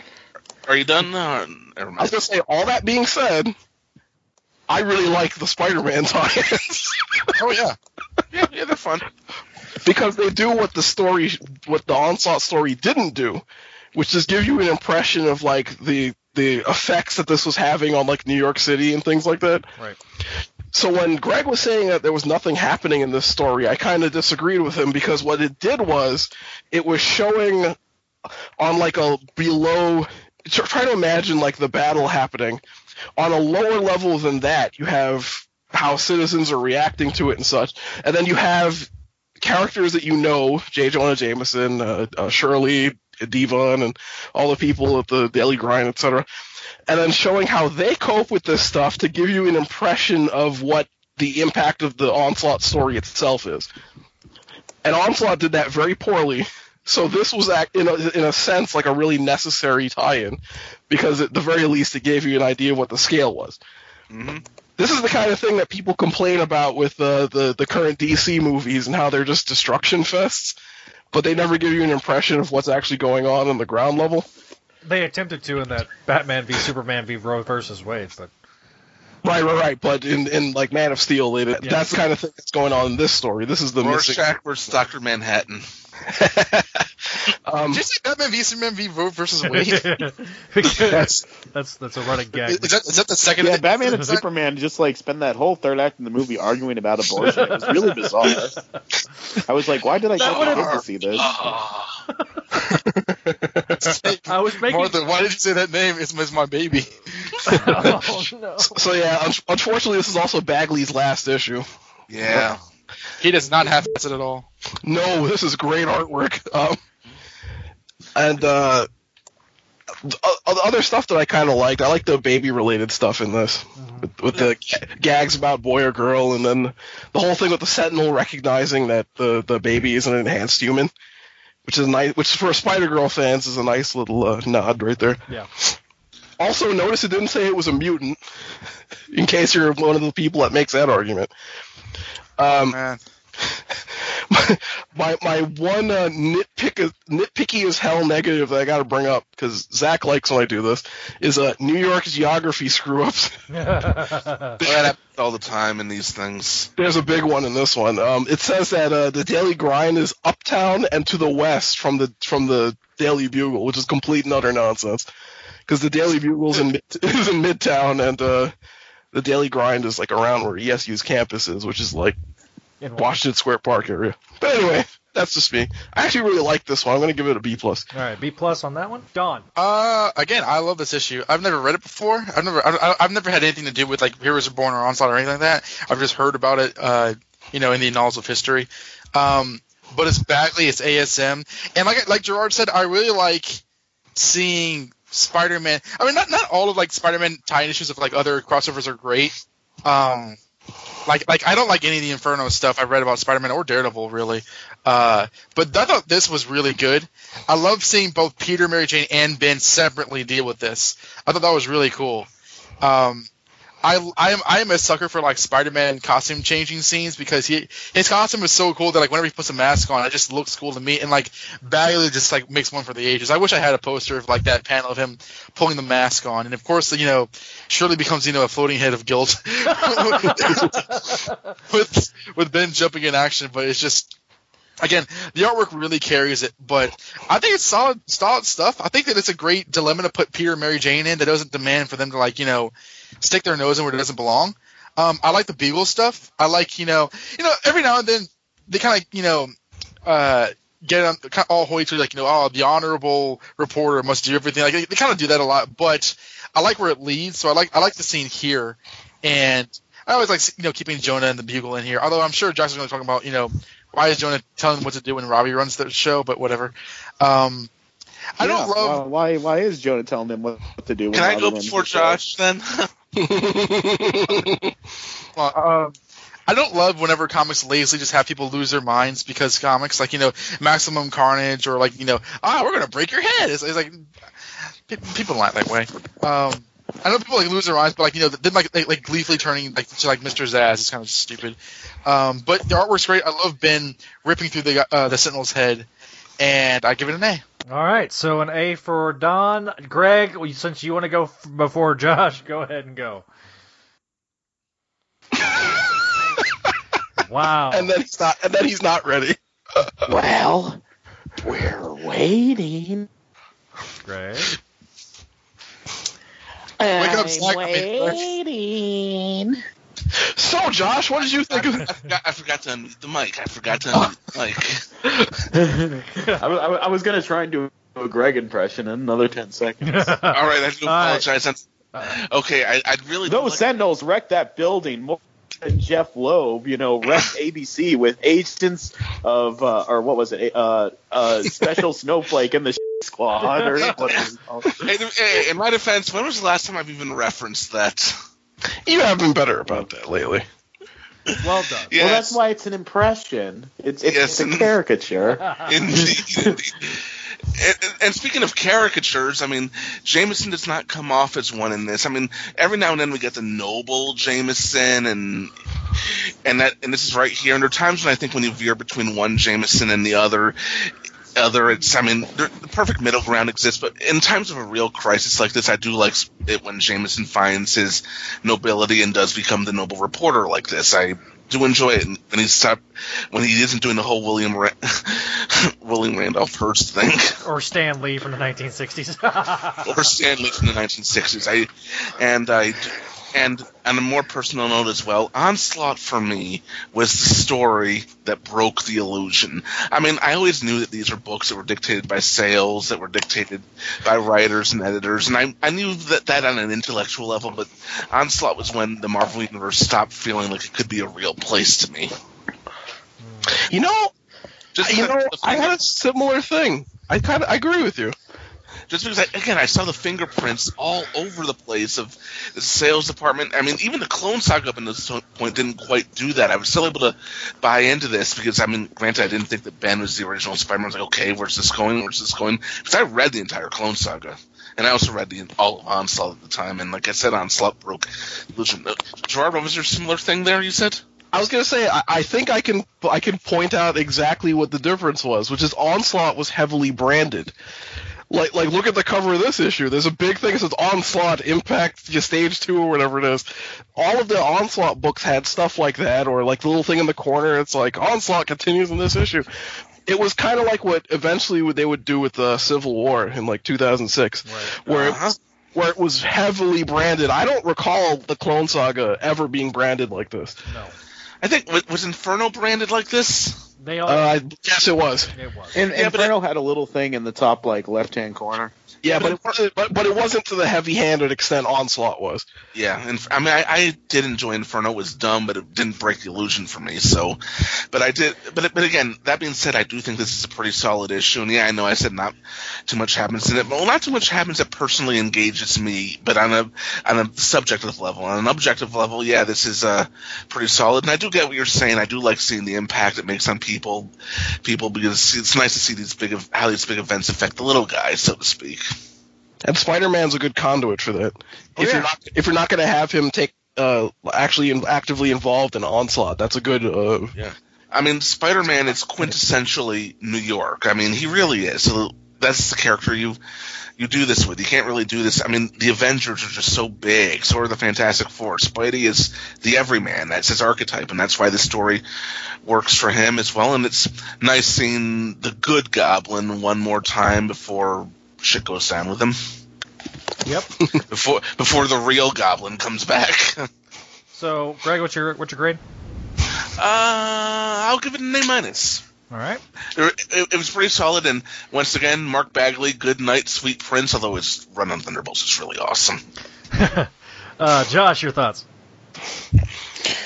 Uh, the my first like impression opening this was, gosh, that Mark Bagley art is gorgeous. And when you have one of these event-wide crossovers, I don't like it when I'm like binging a book sometimes, and um, you know, like, and the The crossover's come and gone.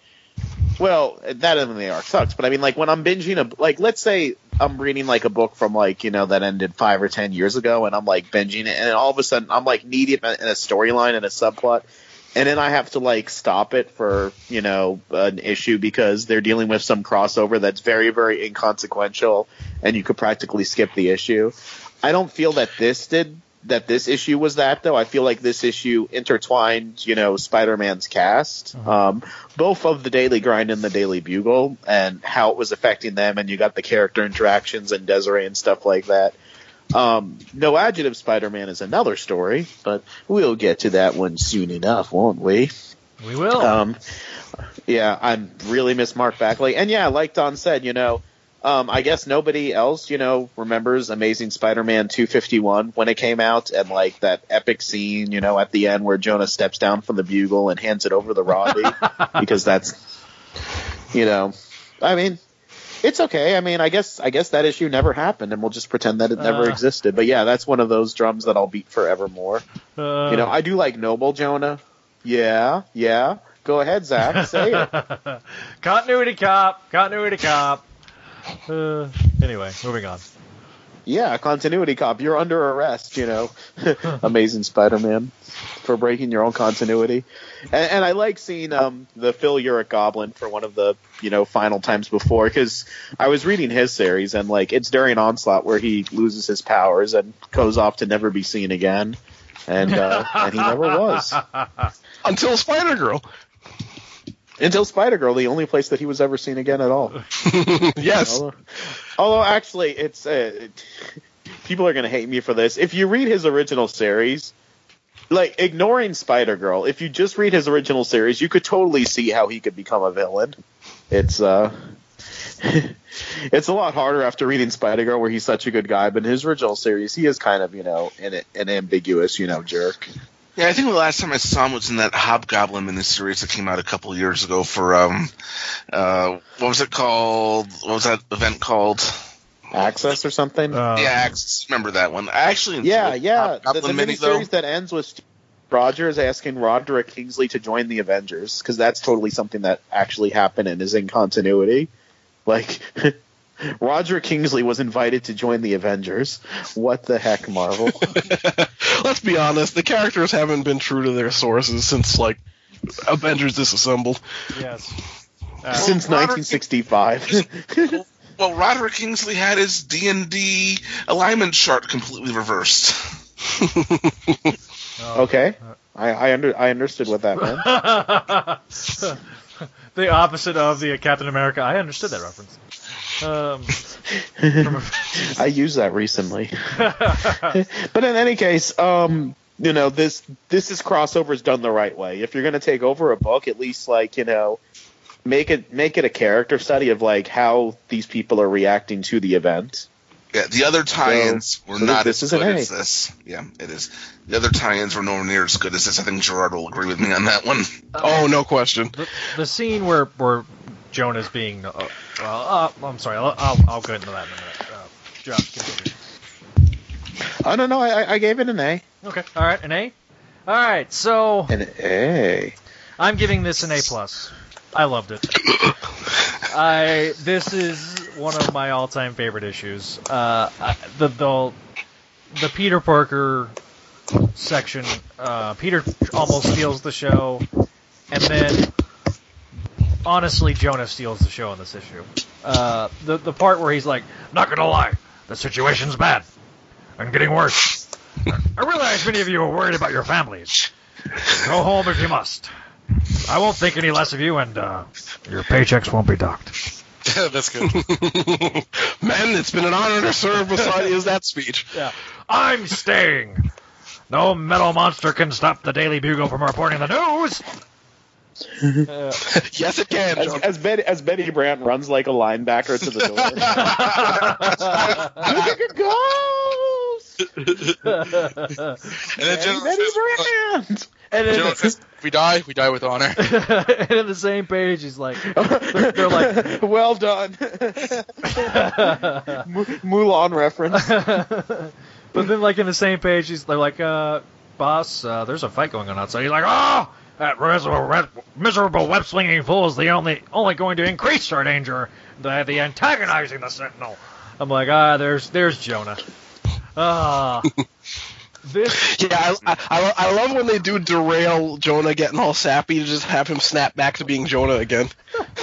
yeah. That, those are always the best moments. That's the that's one of my favorite bits from Spider-Man 2 is when he's uh when he's giving that whole thing like, ah, Spider-Man was a hero. Spider-Man was a good guy. He was this. He was a crook, a thief. He stole my suit. Tell him not to open the caviar. Yeah. but uh, yeah, I, I, I thoroughly enjoyed this issue. I I enjoyed all, the the scenes with with um, with Shirley becoming the floating head of guild, uh, and Desiree. That really sold, cemented to me the, the Daily Grind cast. It uh, it had been mostly cemented, but that like finished cementing that I, I really liked that cast. I liked the whole interaction. I like I like Ben. I like Ben taking the reins and saying, you know, no, I, I'll lock the door outside. You guys stay safe. And How old do you think um uh what's that kid's name? Devin, Devin. How old do you think he is now? Like like if he were to appear again in Ben's uh, uh, upcoming series. probably. He'd, appear- he'd be he'd be even younger than he was here. no, he I would say he'd be like an ambiguous, like, you know, late teenage age. yeah. That, that I agree with the, The- I agree the- the real- Devin's really getting big now. Soon I won't be able to carry him on my shoulders. Oh my god. All right. Anyway. How do you out wrestle him? So A plus for me. Uh, outside of Gerard, who gave it a B plus, this was all A's. So well, jeez. no, when a B plus is the lowest grade, you know it's a good issue, guys. You're so negative, Gerard, with your B's and all. Yeah, when I was writing, I was writing in my little notes. I usually like right before we go on, I usually scribble down what the letter grades are. Yeah. Because I, I try not to do it immediately, and I'm I'm writing B plus for this, thinking, oh no, everyone else is gonna hate this issue. I know it. Boy, was I wrong. No, I, I like this issue a lot. We're, we're, we're solidly in like the Spider-Man era where like we, we have more. St- it's rare to have a horrible issue. I think. Yeah. Yeah, I, I, I mean, oh well, I mean, you you missed the um you missed our redemption recording. I think all of us gave it an A plus, right, Zach? Yeah. Oh, I felt so bad about missing that out. In, in fairness, there was only like three of us. yeah, can, can I retroactively give Redemption an A plus as well? Because I wanted to be there, but I had things going on, and I love that story. Sure, why not? Yeah. redemption is great. Uh, uh, uh, Don, do you want to give a, a retroactive grade to Redemption? Uh, F. No, uh, Strike that from the record. I, love this man. I did read it uh, the day of. I I give it an A, Okay, sweet. So it's a universal A. especially, especially the first issue. Yeah, the first issue is awesome. Anyway, uh, now we're moving on to Spider-Man, adjective of Spider-Man number seventy-two. I hate calling it that because the word adjectiveless is itself an adjective. Shut up. uh, Spider-Man number 72, which I guess the title is The World's Gone Mad. It's written by uh, Howard Mackie, penciled by John Romita Jr., inked by Al Williamson, and colored by Kevin Tinsley. All right, so uh, we begin right from where last issue left off. Peter had uh, commandeered a camera from the Daily Bugle because he wants to go out and take photos, mostly as a cover, so he could do Spider-Man things, of course. So he crawls to the top of a building and he sees that the Sentinels are just walking amok throughout the streets of New York, Walking amok. I can't say they're running because they don't run. They're Sentinels. Um, they're, they're looking for uh, mutants and enhanced humans. I guess they made the distinction because otherwise Spider-Man wouldn't be in any danger. Uh, and by the way, uh, they're noticeably more uh, bulky than the way uh, Bagley drew them. yes, they are. Taller too. Yeah. And uh, I hate to say this, but Bagley was actually wrong. They're they're supposed to look like this. Um, but anyway, uh, and of course the citizens Well, are all have you seen them in their first appearances? Like they're they're not that big. well, yeah, they're like Yeah. humans. They're almost they're not quite human size, but they're only slightly bigger, right? If I remember right. Yeah. Yeah. But anyway, uh, yeah, yeah. So, uh, of course, uh, Peter's up on the roof watching all the, the chaos happening in front of him when, when suddenly uh, Spider-Man swings by, and of course he has to have his internal uh, monologue thinking about how strange it is that uh, Spider-Man's going by. But uh, eventually, uh, uh, the Sentinels kind of get the better of him by cutting his web line, and he drops to the ground. So Peter realizes, yeah, you know, I should probably help him out here. So uh, we go down to street level where Ben is fighting the Sentinels, throwing cars at him and all sorts of crazy things like that. But they're they're kind of getting the best of him, and one of them's getting ready to crush him. When suddenly Peter's, you know, he begins a distraction, throws something at one of them, you know, gets his attention.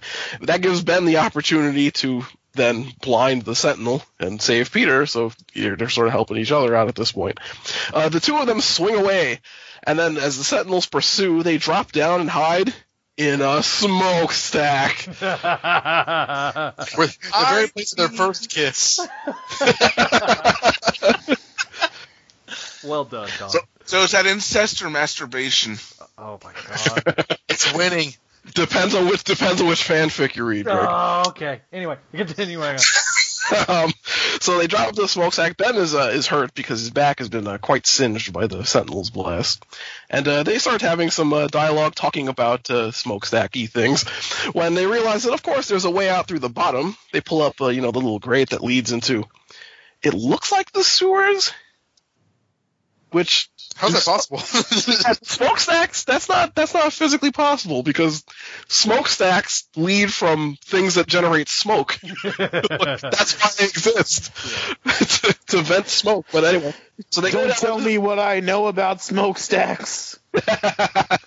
so they drop down to the sewers and uh, ben gives peter his web shooters so that peter can use them to get past the sentinels hmm. while ben uh, grabs a pipe this is not a good trade ben He gave him one web shooter. Yes, you're right. I was about to say, actually correcting, about to correct myself. He did give him one web shooter. I guess uh, two web shooters versus one web shooter and a pipe. I don't know quite of who got the better of the exchange rate there. but anyway, the pipe is actually quite useful because he's using it to to chop off one of the Sentinel's hands and then throws it through the head of another one as three Sentinels are converging on him. Uh, once again, the Sentinels start kicking his ass. This Ben is much less confident than the one from uh, ASM 415 I've noticed. When Peter suddenly reappears to actually help him.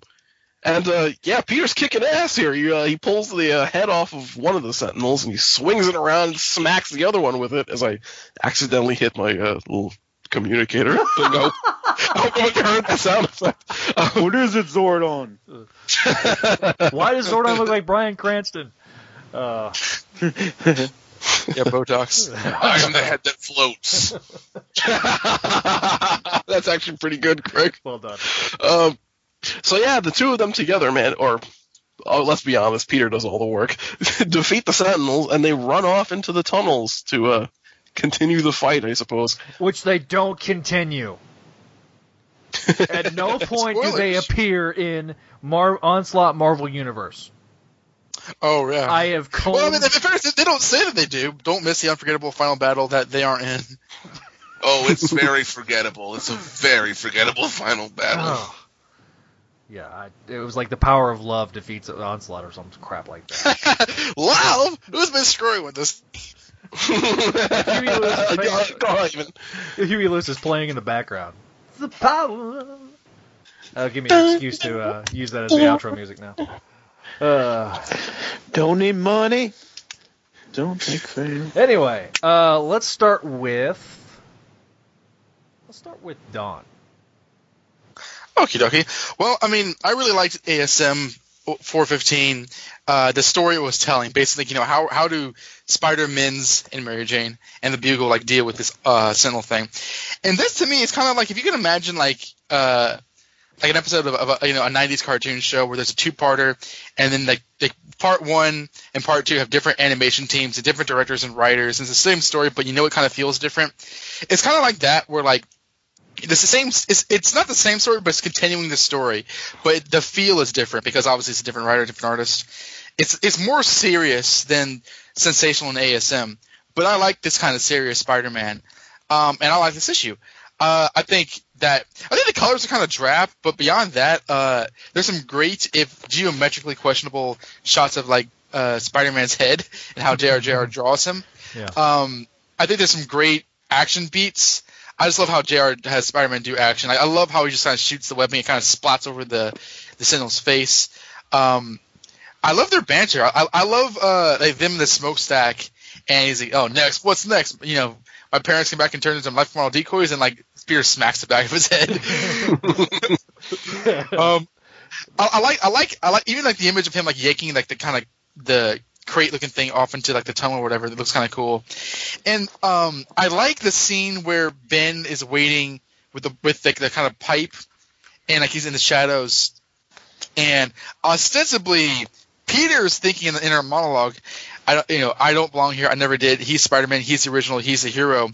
But knowing what we know now about like Ben Reilly, I think that's that's interestingly interesting to read, like with the full context, considering you know Ben was a clone, and it's almost I don't know if that was intentional, but it, it reads interestingly. I think. Mm-hmm. Um, but uh, Josh sent me a shit ton of pictures.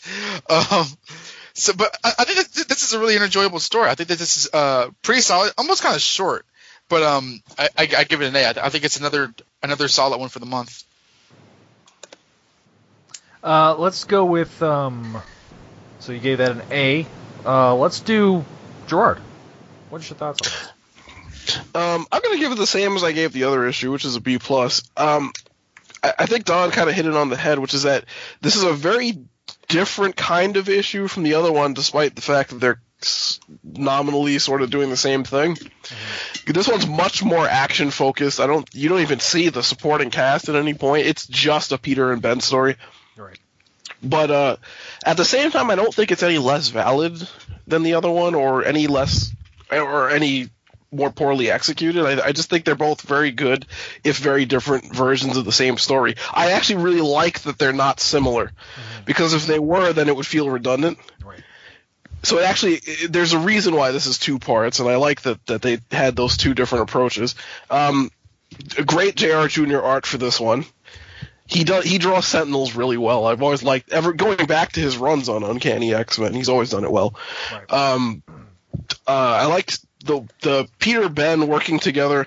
Correct me if I'm wrong. This is the last time they actually team up, right? Other than the when they both end up in fighting the Goblin at the end of. No, they they Well, the '90s show. they briefly uh, team up during the Judas Traveler issue, which is four seven. Oh, oh, that explains it. I wiped that from my memory. Okay. Accessing last Gerard me- Delatour memories. this is the last good time. with you. Well, Judas Traveler, he's not worth remembering. but although he does show up in uh, some 416, we'll get to that in a minute. Um, uh, I'm trying to figure out what the hell this is in my notes. Oh, smokestack business. I really like that whole little bit where they're in there, uh, kind of kidding around about the whole smokestack thing. I, I thought it was a good, uh, it was a good way to kind of address something that had been kind of hanging over the book in a way that's not, it isn't quite dismissive, but it does at least acknowledge that like there's sort of an unfinished thing there. Go figure. Looks like we're not burning up Mr. Science Major. And he's like, give me a break. I thought my clone was. I watched my clone die. I guess I wasn't thinking straight. So sue me. Uh, uh, I mean, that, that that was probably my favorite scene in the entire book. I'm not gonna lie. Yeah. Uh, although I do have to ding them a little bit for like the deal with the smokestack somehow having a grate that leads to the sewers, which makes no sense. No sense at all. Just the construction of smokestacks. You that if the, the, what the, what should have happened was they pull that grate open and there's a furnace or something. Wait a second.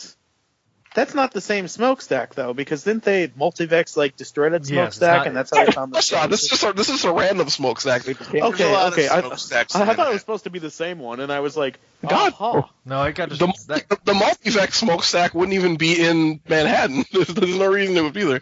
and I think it actually got destroyed um, during Blood Brothers. Yes. So Until Dan Slott writes it back into a Shut comic. up. Yeah, like Ben Reilly will like try and like throw Peter in there. It's like that's right. I will throw you in here just like you threw me in there all those years ago when we were trying to save the Gwen clone from being tied to the bomb. Wasn't that Ned Leeds? Shut up! I know my life. I'm, I'm, I'm, again, I'm going with the Xerox of the Xerox of the Xerox theory. Yep. Shut up, Ben Ubis. yeah.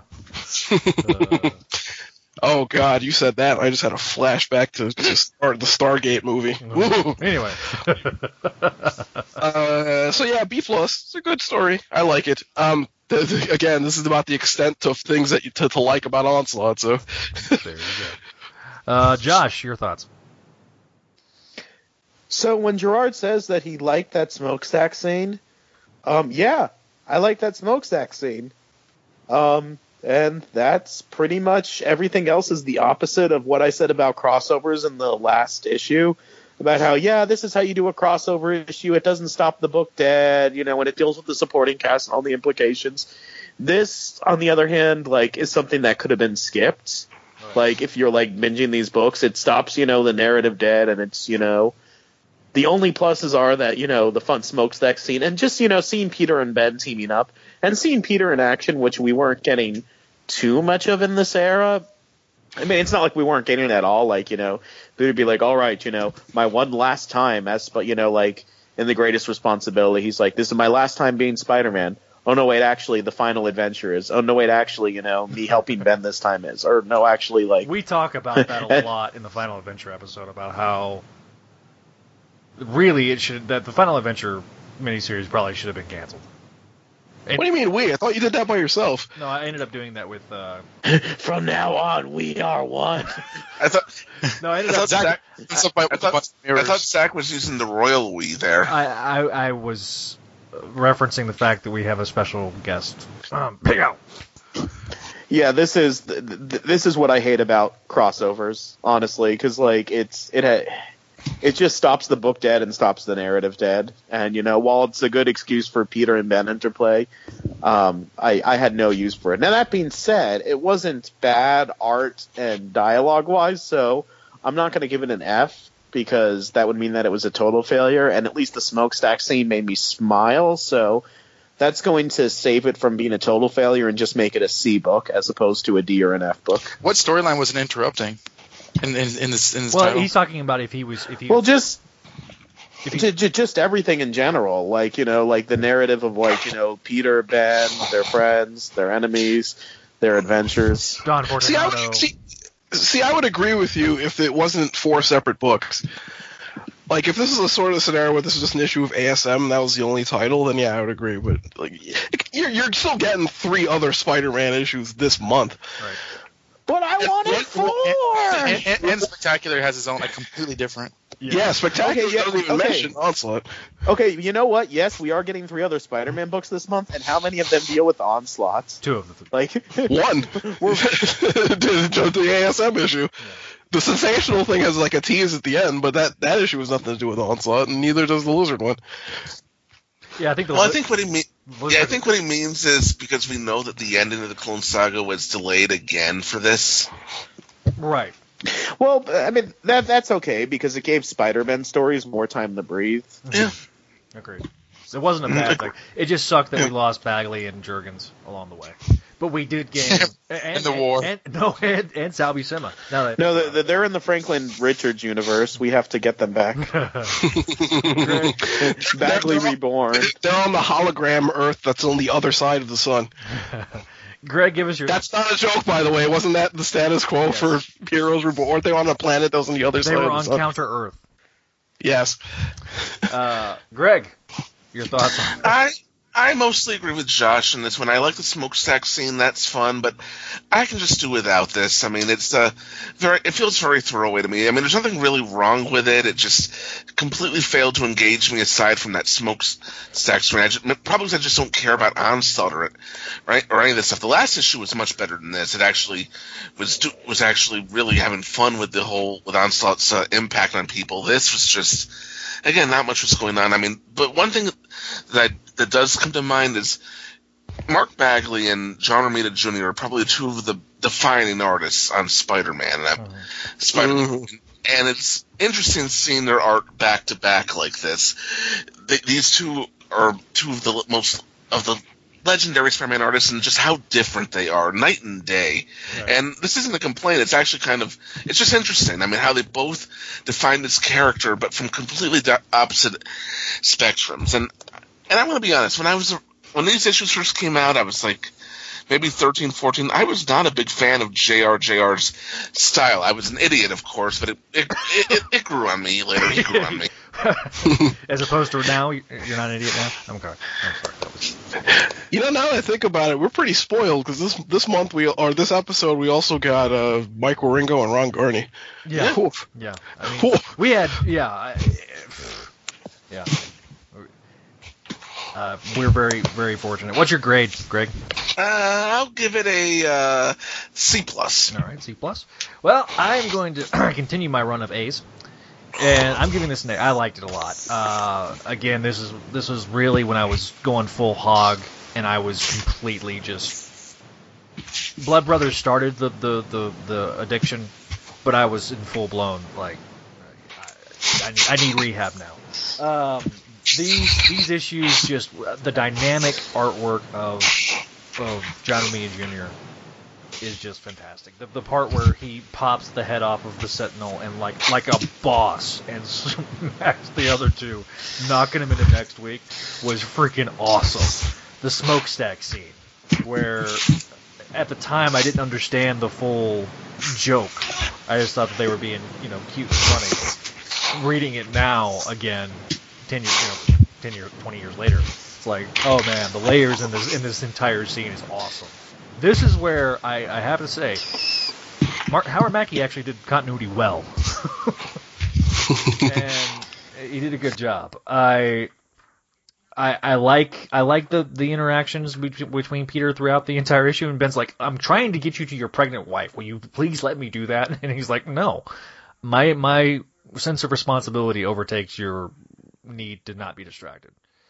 And uh, I liked how they referenced the previous week's issue, um, and I, I just I, th- I thought it was a really well done issue, so that's why I'm giving it an A.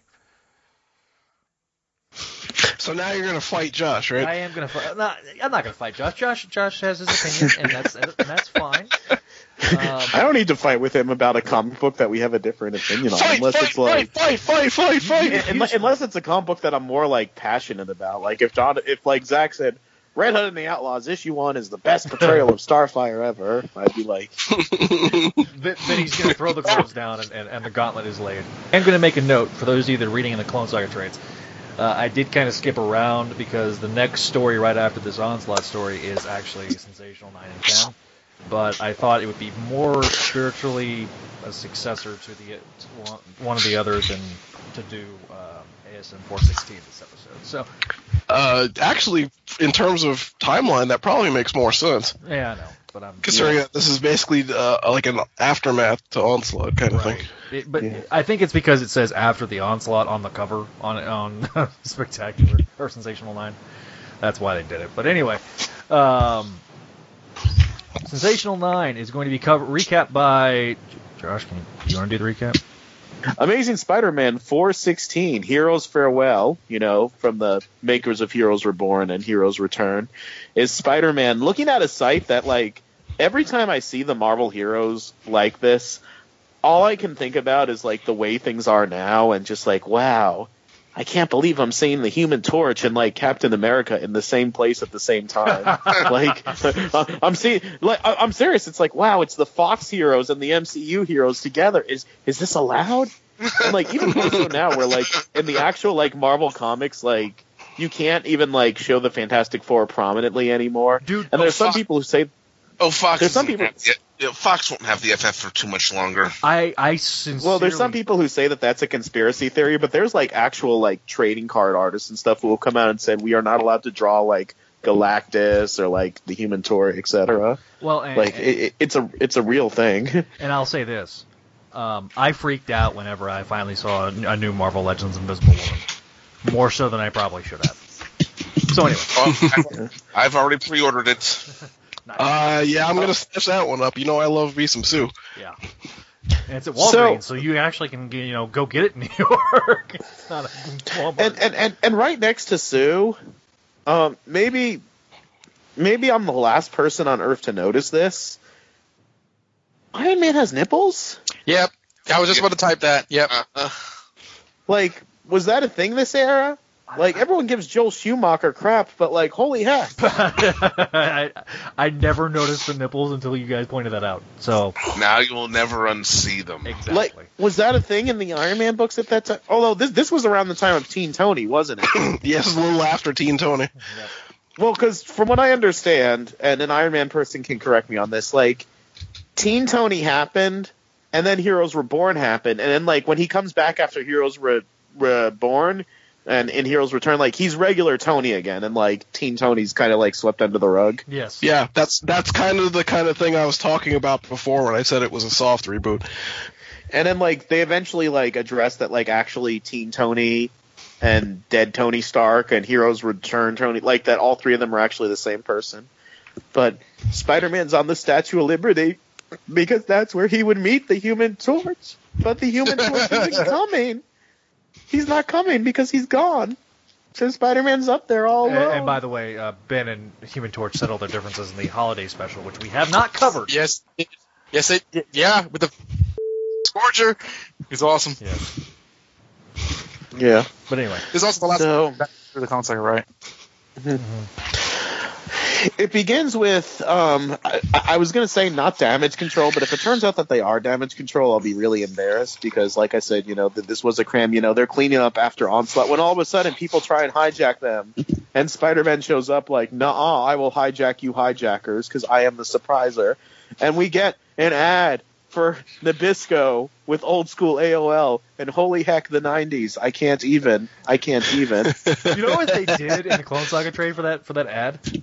They they, they just like made a blank page with like the uh, Parker years like kind of inverted, like a, a a negative image of the. Par- Why? Why even do the blank? Why? Why not just skip to the next story page? I, I, I don't know why they did the blank page. That was it was I was going to mention that in the in the trade, but yeah. Uh, uh, there's a reason for that. Uh, because they needed extra space because the previous page was a two-page spread. Oh, okay, all right, that makes sense. It, ha- it, has makes to, sense. it has to do with evening out the numbers of pages for the next two-page spread. Okay. That makes sense. Okay. Gerard is Very good. Gerard is genius. Moving on. Uh, and, no, it's just general publishing stuff. All right, continue. so as Spider-Man's going away, a cop's like, "Hold it right there," and Spider-Man's like, "Oh no, I'm gonna get yelled at." He's like, "Spider-Man, I just want to say thank you for being one of the heroes who didn't, you know, get a soft reboot, and we're so glad that you're here." And he's like, "Oh, thanks. Anything else? Yes. Don't forget to watch Stick Stickly on Nick in the Afternoon every from three to five p.m. Eastern, only on Nickelodeon." Oh, super down. Oh. Visit Stick Online only on AOL keyword Nick. Wow. AOL keywords. Oh, this brings back memories. I remember those. Yeah. You've got mail. You got mail. But there is no Stick Stickly over at the Daily Bugle where um, And this is why I love podcasting with Josh. where because where because of you know um, the economy, which apparently was a problem in the '90s too. Uh, one of the books this month, it might have been this one. They say like, oh, in fact, it, it was this one because yeah, Mary Jane says this. I'll get to that. I'll get to that line later. You know, they're going to have to do layoffs, which you know um, upsets Glory Grant a lot because now she won't have extra money to go to the cinema and see the new movie Matilda, starring Danny DeVito and friends. Laura Wilson. Mara Wilson, yeah. yeah, yeah. Meanwhile, over in I guess a warehouse district, we have the Rose who's talking to Delilah about you know how Spider-Man stopping that weapons hijacking is a big problem. When our old friend the Scryer shows up, and, you know who's not stalking people, you know, watching Kaine, watching Peter, watching you know. now he's like, I am the Squire, and we are the B partners. So some Speaking of- stuff going on there. By the way, speaking of soft reboots, uh, Delilah is about halfway between her transformation into her her uh, Zach had mentioned before, where she next time you see her, she's sort of like a bodybuilder. She's in this weird half phase now, where she's in the background lifting weights, but she's still wearing her old costume. Yep. Sorry, this is me. I have to point out Delilah stuff. Hey, it's cool. Every, everybody's got one. Meanwhile, Ben Reilly, who has been up for 36 hours, oh, that's adorable. he thinks being up for 36 hours straight and not getting a rest is a thing. Sorry, that, that, that that's bitter workaholic Bertoni talking. Tries to go home, but oh no, his mob boss slash quasi roommate is drinking beer, watching soap operas on the couch. How will he come in without, you know, revealing his secret identity? But in any case, Peter's on his way to the morning. Peter's on his way to the Daily Bugle, where Glory Grant, you know, says, um, you know, for a continuity note, that Kate Cushing has already been let go, as as most most of the paid interns because of the Daily Bugle layoffs. For those who don't know, Kate Cushing, um, no relation, you know, to Clone Saga Chronicles, you know, uh, support. Uh, I, I guess not supporting cast member, but like, uh, Friend what of will the we call. Kevin? Yeah, friend of the show, Kevin Cushing. Um, when I like to mention the whole ASM 251 where like Jonah steps down from the Bugle and now he's only the publisher, so Robbie becomes editor in chief, which leads the question: Who's the city editor now? Who has Robbie's old job?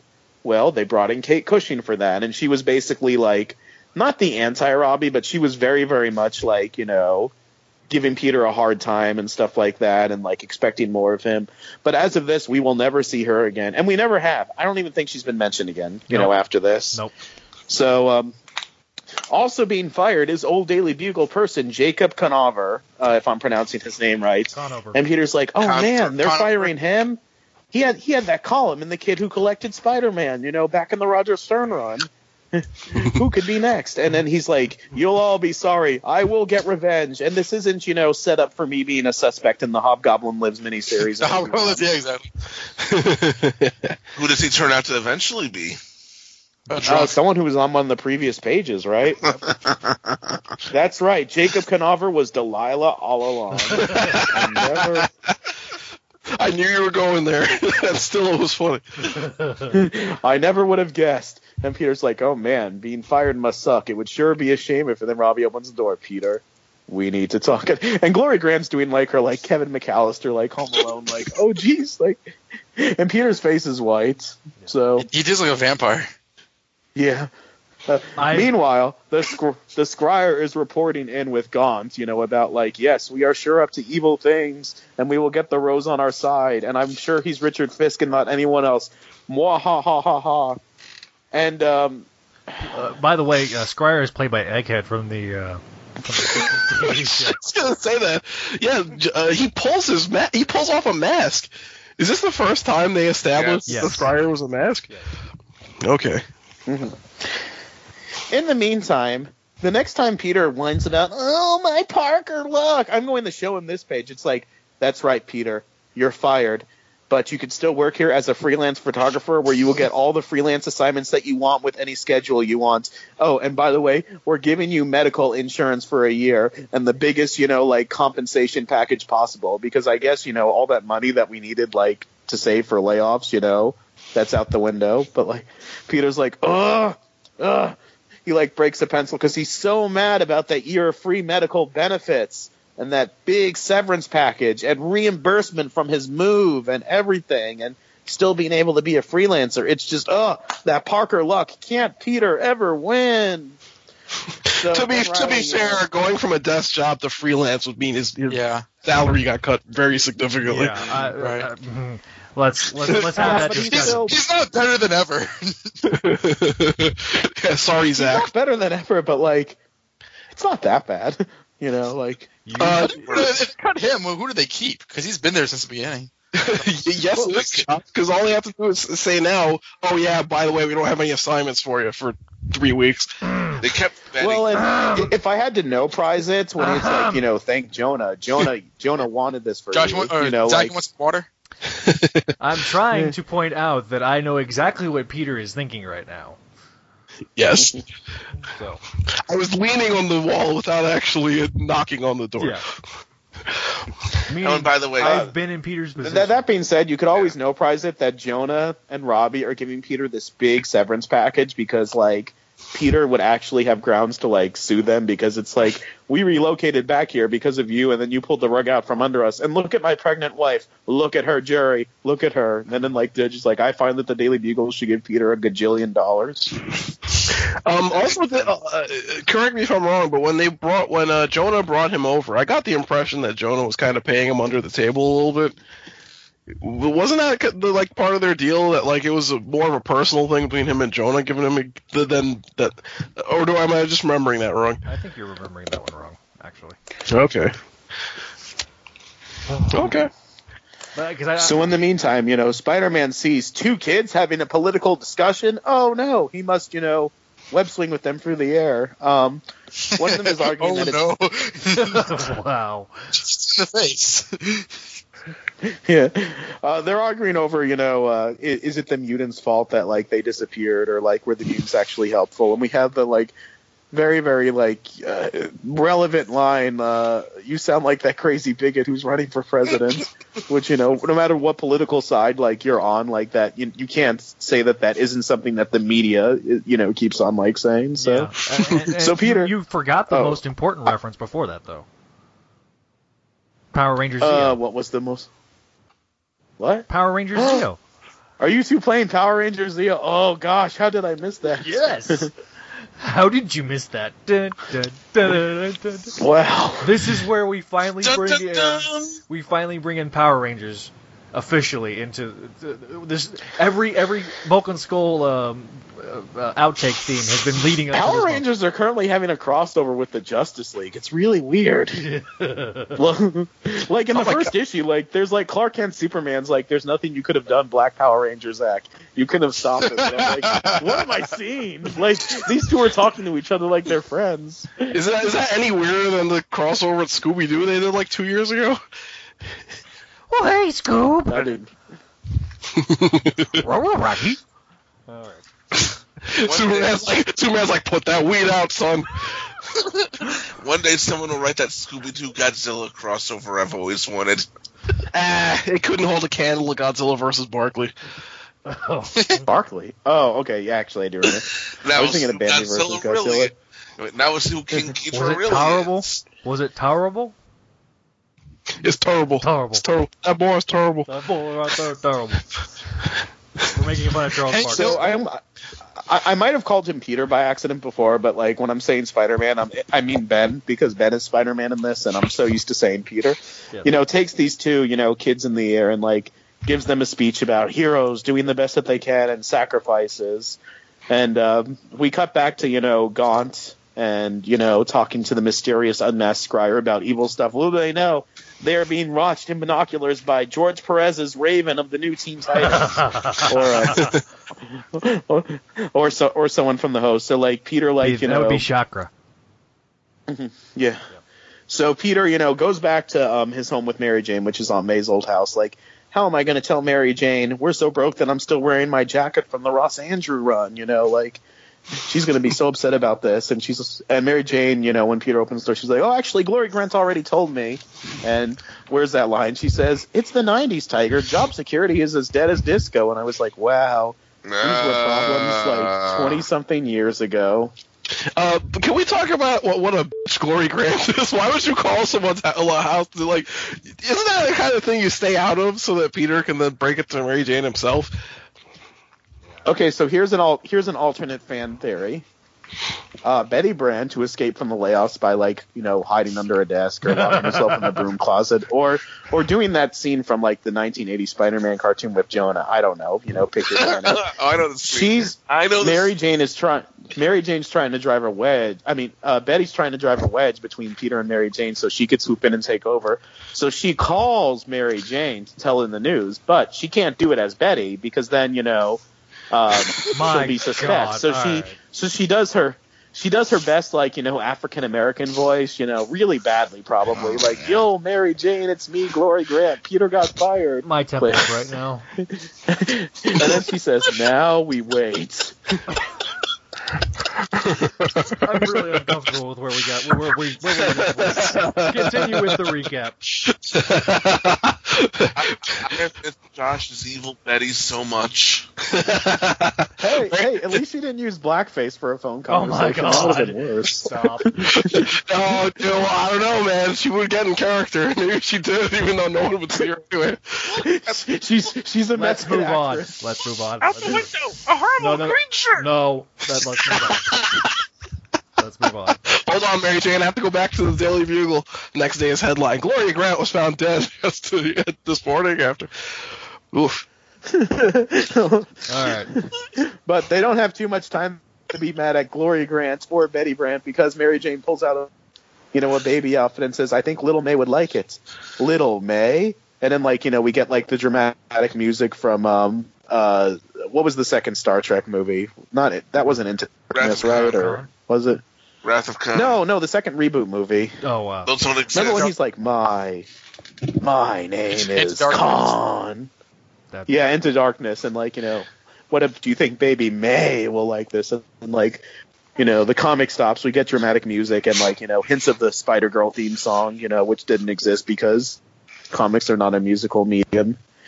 And then and then uh, Peter's like, oh, naming her after Aunt May, and he remembers what Aunt May said in the Lee Ditko run about Parker's never giving up.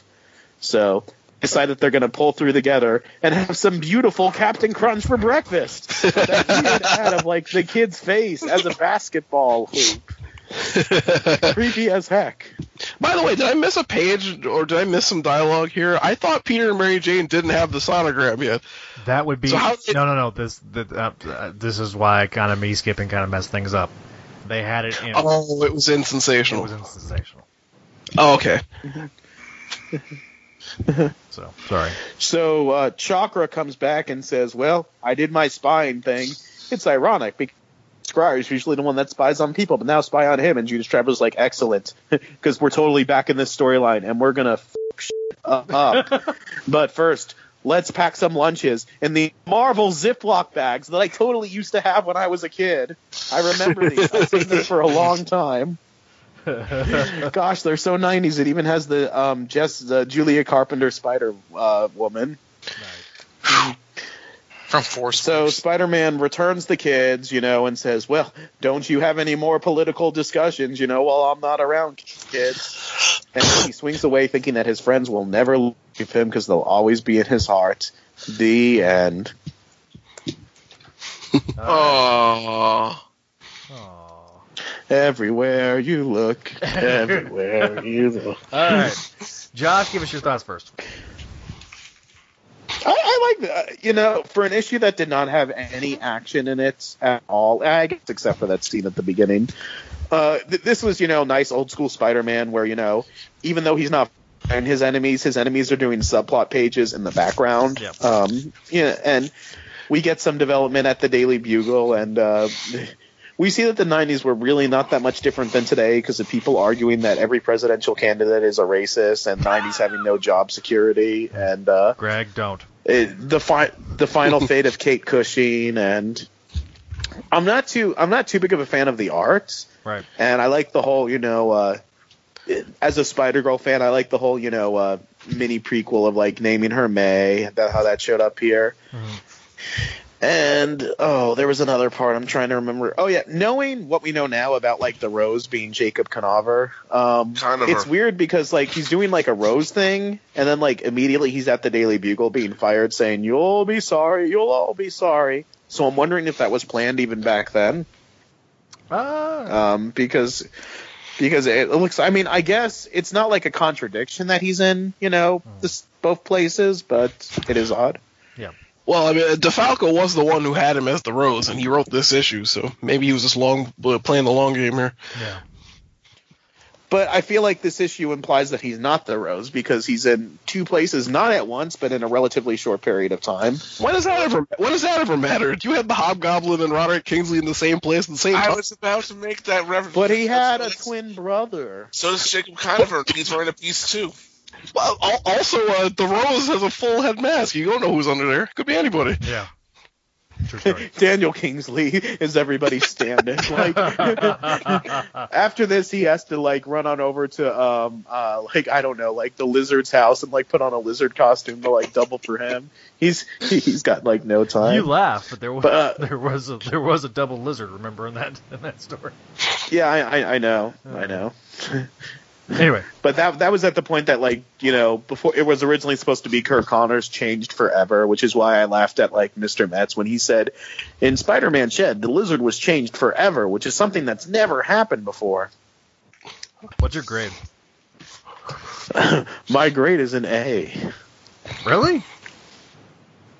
No, I lied. Yes, it's an A. All right. okay. All right. So uh, Gerard, what, I, I, I had fun. Ads and all. Gerard, what's your, what's your what's your grade and thoughts? Um, I really like this issue. It's like another quiet one. This is a weird uh, episode of, of issues we're covering because there was a lot of quiet stuff happening.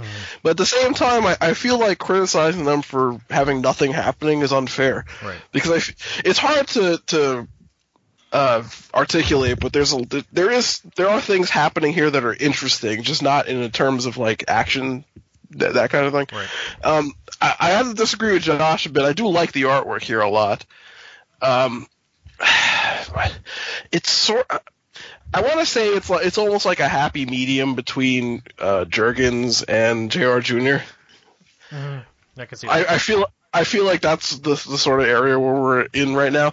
Uh, Garney only does this issue in like the next one or something like that, yes. right? Yes. He does this issue, and then he does the uh, Judas Traveler centric issue, which was set up this issue, and then uh, Steve Skroce takes over with Revelations.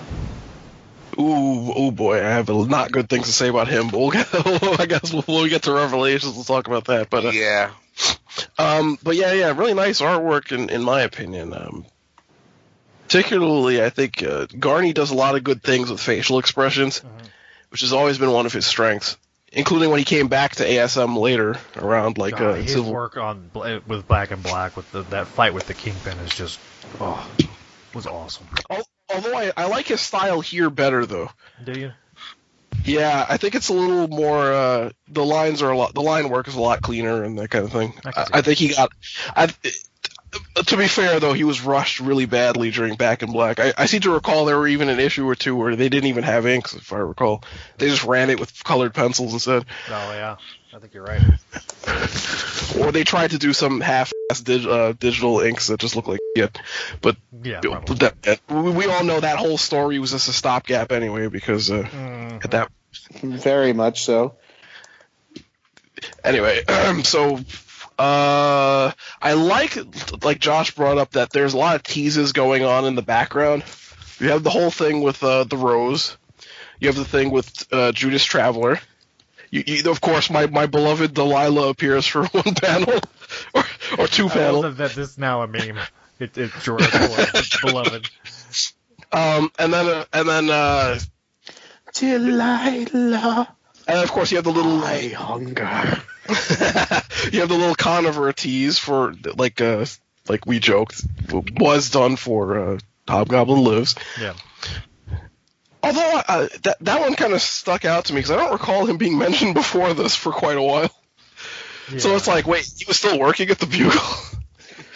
Well, it's like I, I pulled out the kid who collected Spider-Man because I can't really recall a lot of other classic Jacob Conover moments. It's Conover. like, Conover. and that's how relevant he is. I don't even say his name correctly We've tried correcting you, and you're like, nope. We're gonna. I I am steadfastly Conover. because he's not relevant. Okay. Yeah, it- it- you can never, you can never, you can never permanently correct Josh. How many times have I corrected him mispronouncing Anthony Serba's name that he he still calls him Sebra every single god time. Anyway, Oh, yeah. uh, sorry, that's me getting a little salty. Uh, I do like the little bit of little something. About a minor character from the Bronze Age. We're gonna get salty over him. Okay. Anyway, continuing. Uh, I like the bit with the layoffs. Yeah. Although I think I think Glory did overstep her bounds of, of good taste quite a bit by calling Mary Jane. It Jane. wasn't Glory, it was Betty.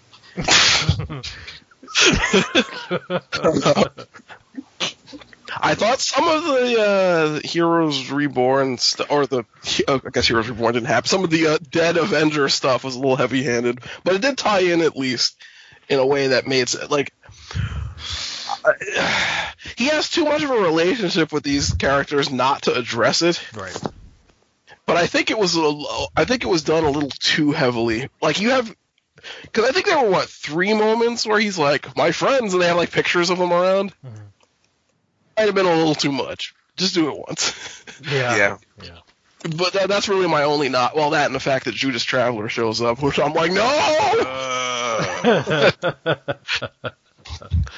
Him showing up for one page is enough to knock a letter grade off of this. I hate Judas Traveler that much. Didn't you have an article at one time that said, "Oh no, to Judas Traveler"? Yes, I did. And uh, you didn't like that article, as I recall, because I said that he looked like uh, 1980s porn actor John Holmes. I forgot about that. does. so anyway, uh, I'm gonna give this one a B, uh, minus. B minus. Yeah, it wasn't quite as strong as the other issues this month. Uh, Greg. But again, but that's on the Judas Traveler curve. It would have been better if he didn't show up. Greg, your uh, your thoughts. Well, this issue was a little bit better than I remembered it. I mean, for some reason, I think when I thought back at this issue, issue before I reread it, I remember the art being much worse. But looking back, it was probably just because it was a step down from Mark Bagley, no matter what. And of course, this is a very good artist, as we've discussed, and also keeping in mind who comes next. yeah. but we'll talk about that later. And um, I also hate Judas Traveler with a passion. I've called him the lamest Spider-Man villain ever. Although to be fair, he's probably had competition in recent years. But and um, so I'm tempted to knock a letter grade off of my overall grade for that, but I'm not going to because for some reason and I know this sounds weird. Josh's little anecdote story about Betty elevates the issue for me in a way. oh my god. Okay.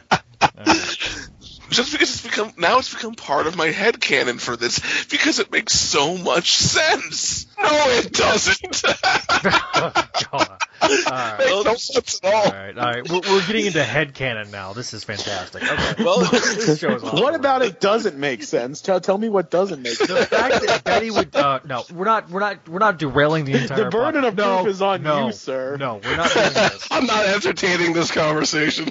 We are not doing this. We are. Give me your letter grade, Greg. What is your? Well, it's just entertaining enough. Well, it's um, I- I'll get there in a moment. And but like I said, if it's fun seeing the aftermath of all this, that cover is gorgeous. By the way, Iron Nipples aside. And on also another note, Spider Ben should really moderate a debate at some point, or actually at this point, I think would prefer if Ben Nubis moderated a debate. no. And um, and what you said is true, although I, All right, continuing on. but um, I'll give it a, um, you know, I'll, I'll give it a B. A B. All right. Yeah, it would have been a C because of Judas Traveler, but then Josh did the Betty Brant thing, so it's a B again. All right, Don, take us See home. that, Marvel? I am raising your grades for you. You're welcome. Don, take us home. Uh, Uh, um, I was giving like these like the last three issues like A's after A's after A's, and this one um isn't going to get that high because the Ron Garney step down from Bagley really took me by surprise. Mhm. Um, I don't like this this era of his artwork compared to like his later stuff. Right. Um, it's not helped by the by, by the desperately bland coloring. I'm not gonna say it's bad artwork, but like it's really it after Ringo, John Romita Jr., Mark Bagley, it's it's it's it's not good enough. I'm sorry. It's it's like going from Bagley to Stuart Immonen on Ultimate Spider-Man. Um, That's fair. and it kind of makes like a lot of the kind of the overwrought writing kind of jump out a bit more. I do like the Daily Bugle drama. 'Cause I've always heard about this big layoffs. Um, I'm genuinely interested to know if Peter, you know, arguably one of their most reliable, you know, employee. Well, maybe not, but like I mean, someone that they know personally for years. If he's laid off, who did they keep? Um, and I don't really. Ken Ellis and Well, Sherman, I think, are the only two. In fairness, there's probably people who have been there like longer than Peter who are just in off-panel land because they're not like Jonah, Robbie, and Betty and stuff. right. You mean like You you like that one guy from uh, Marvel Team Up that figured out his identity but didn't tell anybody? Sure. I think he only appeared in one issue. That might be the most obscure Spider-Man character I've ever referenced. I can't remember his name for the life of me. I apologize. There's so many Bugle employees that like we don't see on a regular basis because like they're not part of Peter's world, and they probably like put in more like blood, sweat, and tears into the Bugle than like Peter and like you know Betty and Ned Leeds ever did. So Continue on, Don. Um, so yeah, some, some some of the stuff was kind of just a little bit overwrought, like him swiping up the kids and saying, "Look at around you, look at all the heroes that are no longer here. Doesn't this inspire you?" And uh, the Scryer shit and the Judas Traveler stuff. I mean, it, a lot a lot of the goodwill from the last three issues kind of evaporated by this point. This isn't a bad issue, but like it really had no great effect over me right, uh, compared to like the previous issue, which, I thought the the writers and artists on all three of them were firing on all cylinders, and this one feels really really patched and really kind of satisfied with itself. And you know, my friends will never leave me, and I understand he kind of he kind of needs to take in what had happened to the the Marvel heroes, but it's it's too cheesy for me to feel to have it feel genuine. Um, this isn't a bad issue, but it's it's not a very affecting issue. So I'll give it a uh, B minus. B minus. Okay. can it be argued that Ben was white splaining to those kids? We're not going there. Why? Why? Why would you do that? Why? For the love of God. All right. Anyway. It, it just it just occurred to me like a second ago. That's Uh, all right. Let me quickly derail this back. I his name was Andrew Poncholino. I actually found it. Wow. He appeared in exactly three issues. Anyway, so um, I'm going to give this issue a B minus as well because it's seems very familiar.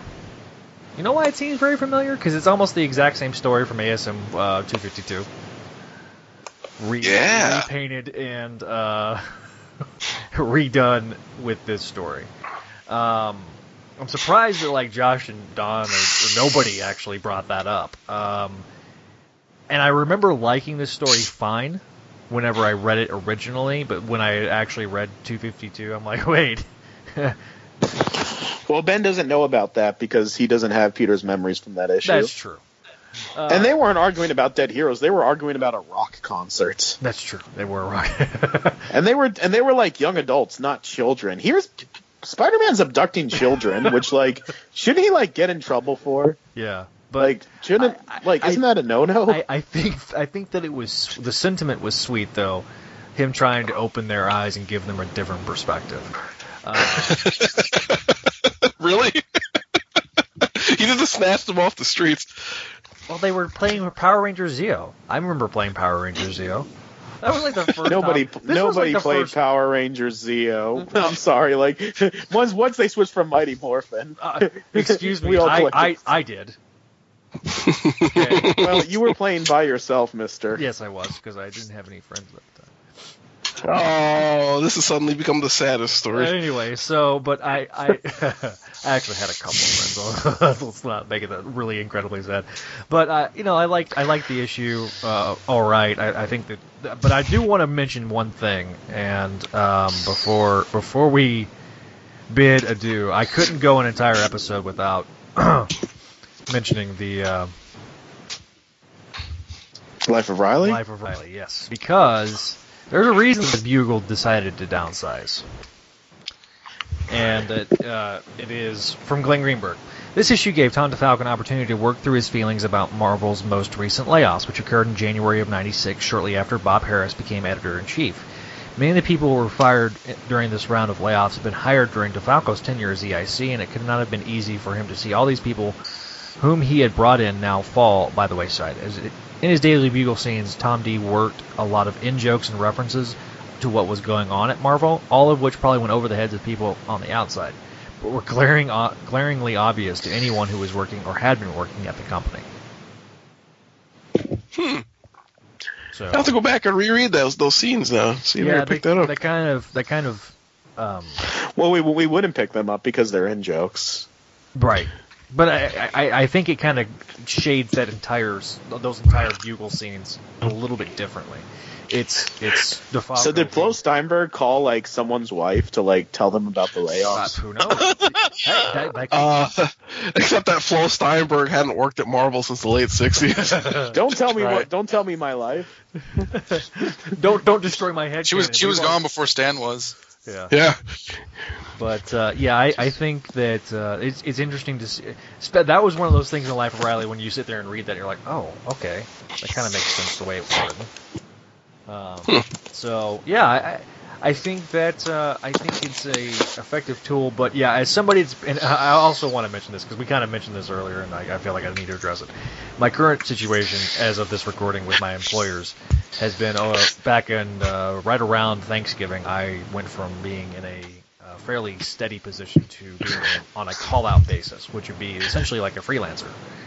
And I still have medical benefits, but if you don't work, then you don't get paid. And so, um, if they did the, the the year year's worth of free medical benefits for free, bro, up top. But if he's having to pay for it, it I can understand Peter's frustration at that time.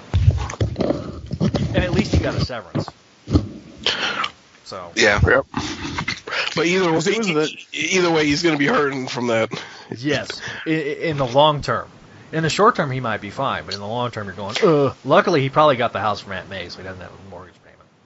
at least he doesn't have anything, you know, horrible and traumatic to look forward to. Everything's going to be fine for him in the next few months. He'll always have Ben. He'll always have Mary Jane and the baby coming up. Yes.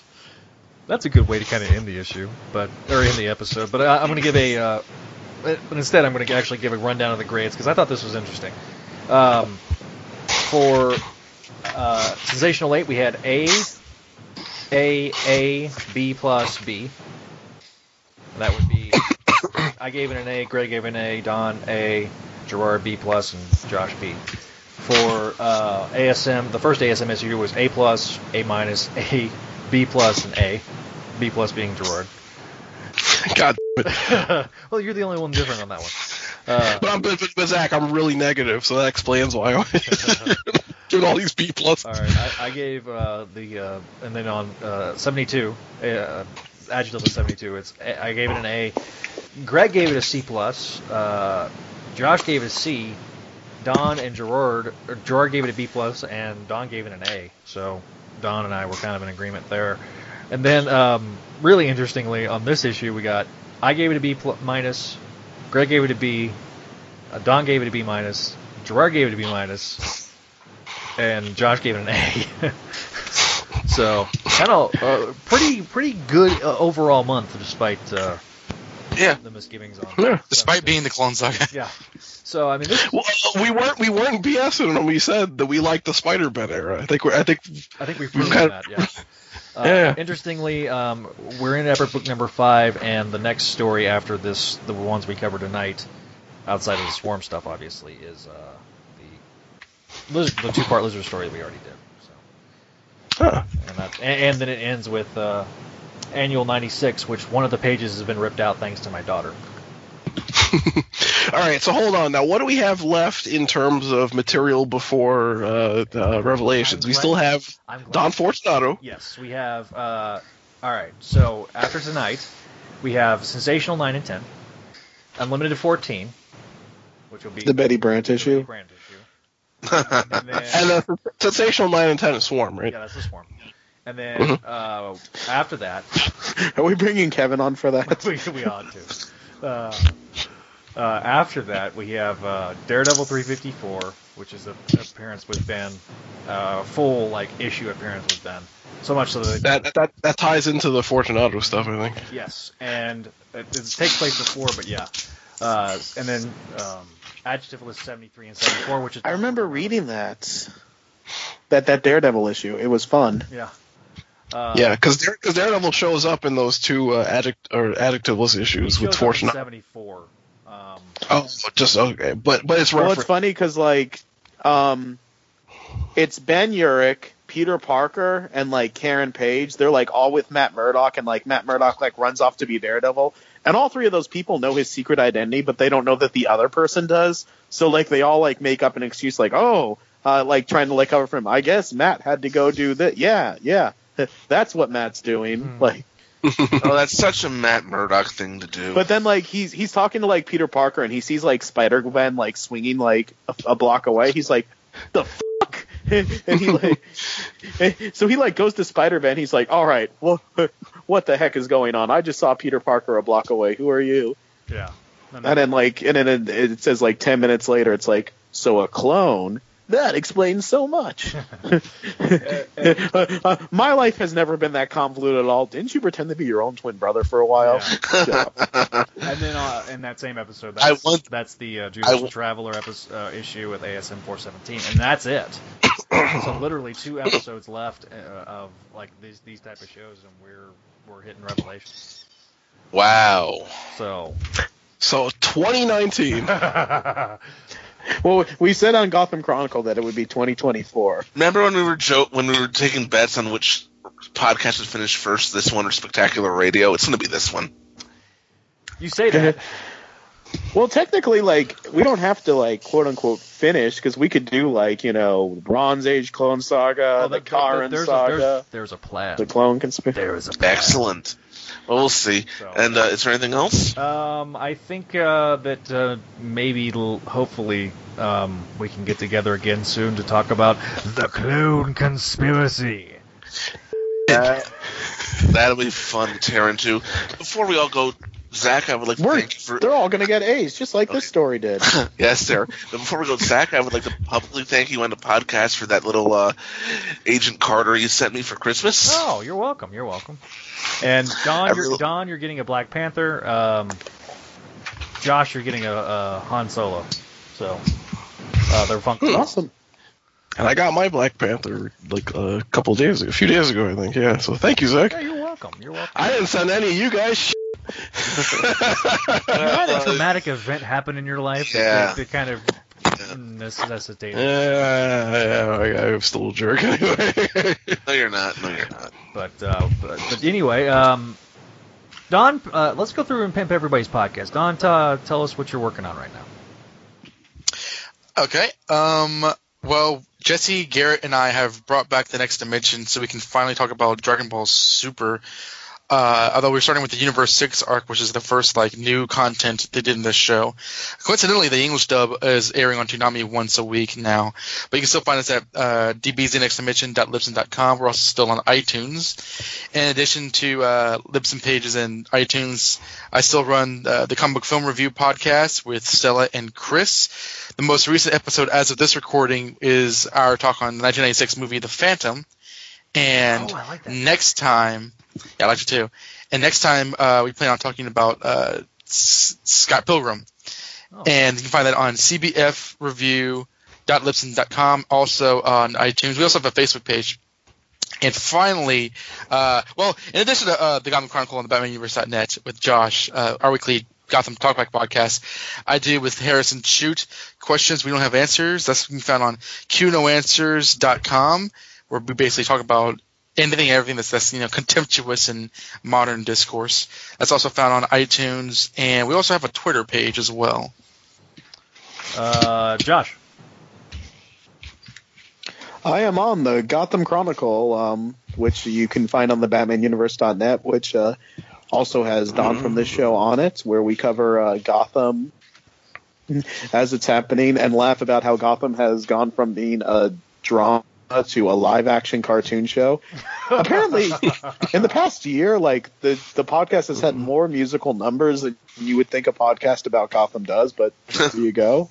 Like we had like a full fledged like Mulan "I'll Make a Man Out of You" parody, Oh. sung by like you know BD Wong, you know actually me pretending to be BD Wong, and then um, and then like the latest episode, which um will be released by the time you hear this, like Donovan had like a Scooby Doo like intro for like Gordon and Bullock being chased by ghosts. So come on down and see how bizarre it is, because Wow. it's about as surreal as Gotham has been. Yeah, uh, I, I stopped watching it for various reasons. Gerard. I didn't make it past the pilots. the pilot was good. Gerard, what are your thoughts? Or what, what, do you, what are you working on right now? what are your Uh, yeah, eventually Mayday Mondays will be back, so, so uh, you can still catch us on uh, iTunes and on uh, Google Play Music podcasts. But as of right now, it's kind of on hold. We'll, we'll find out what's going on, but we'll get it started again soon, especially since Jason finally can record again. That helps. Thank God. Uh, I like also show up. with me anymore. It's it's okay. He needs, he needs Jason to buffer it out. No, no, no. I love recording with you, but then I don't think it's so good for the listeners because unless you're a big wrestling fan, you don't get half of our in jokes. That, that, that's, that's, that's, yeah. Uh, uh, I'm also show. I also show up quite a bit on uh, Spectacular Radio, which is also going to be getting uh, rolling again soon. So we have a lot of episodes of those two shows coming this year, and uh, other than that, I'm uh, desperately counting away the dread of my remaining days before I finally lose my mind. Because God damn it, we've been doing the Clone Saga Chronicles for how many years now? I thought it would be done. Yeah, Gerard, I'll buy you pizza soon. Soothe his soul with pizza. My God. Ah. It turns out there's another epic book that we completely forgot about. oh my God! I would actually start walking to Texas, and then one day technically, Zach there, go- technically there is because there is the original Clone Saga epic book. Zach is just gonna take out his gar- go to take out his garbage one day, and I'm just gonna be there in his yard. I'm just gonna grab him and start strangling him like Homer Simpson style. No, he, he didn't write the book. this is a voluntary project. Yeah, I remember when I volunteered for. He's like, "Yeah, I want to do a Clone Saga. It'll probably take us like I don't know, three or four years to cover this." I'm like, "Sold." Nine years later. Yeah. I feel I feel like it's, it's like it's like uh, on SpongeBob SquarePants. Nine years later. Anyway, uh, it, it's been eight years almost. Yeah, I know. to, be, to be honest, it's kind of amazing it's still going. How many podcasts don't? It's their sheer stubbornness. Greg, I'm looking at you, uh, Starman Observatory podcast. Teenage Wasteland. Boom, boom, boom. Uh, Teenage Wasteland. Greg, tell us.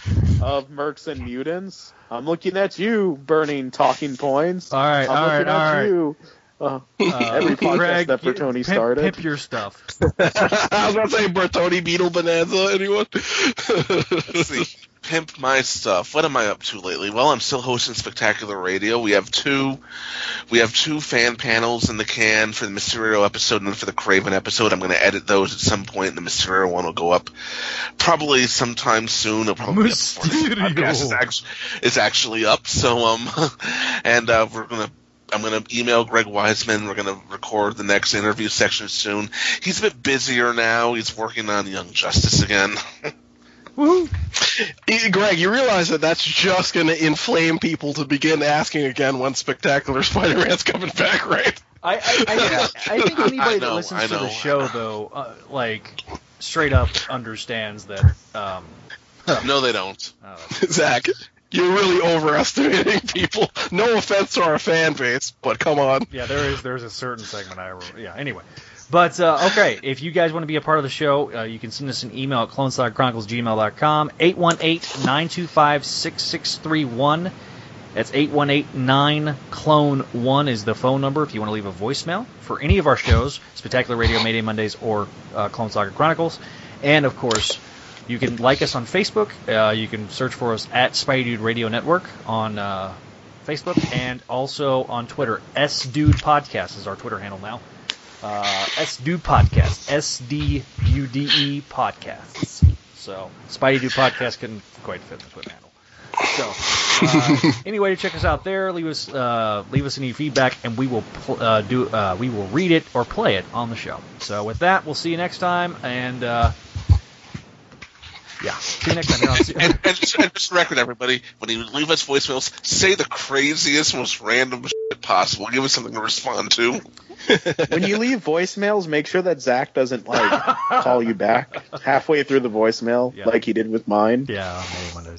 Anyway, uh, we'll, we'll see you next or time. or pick up like he did with um Braun Friends. Yeah, I missed everybody. Uh, but anyway, anyway, we'll- we'll see you next time here on CSC, uh, exclusively on spy-dude.com. All right, so normally I don't. I was gonna add an outro music, but and I'll probably add it right now. But I wanted to give a quick tease as to what's coming up next.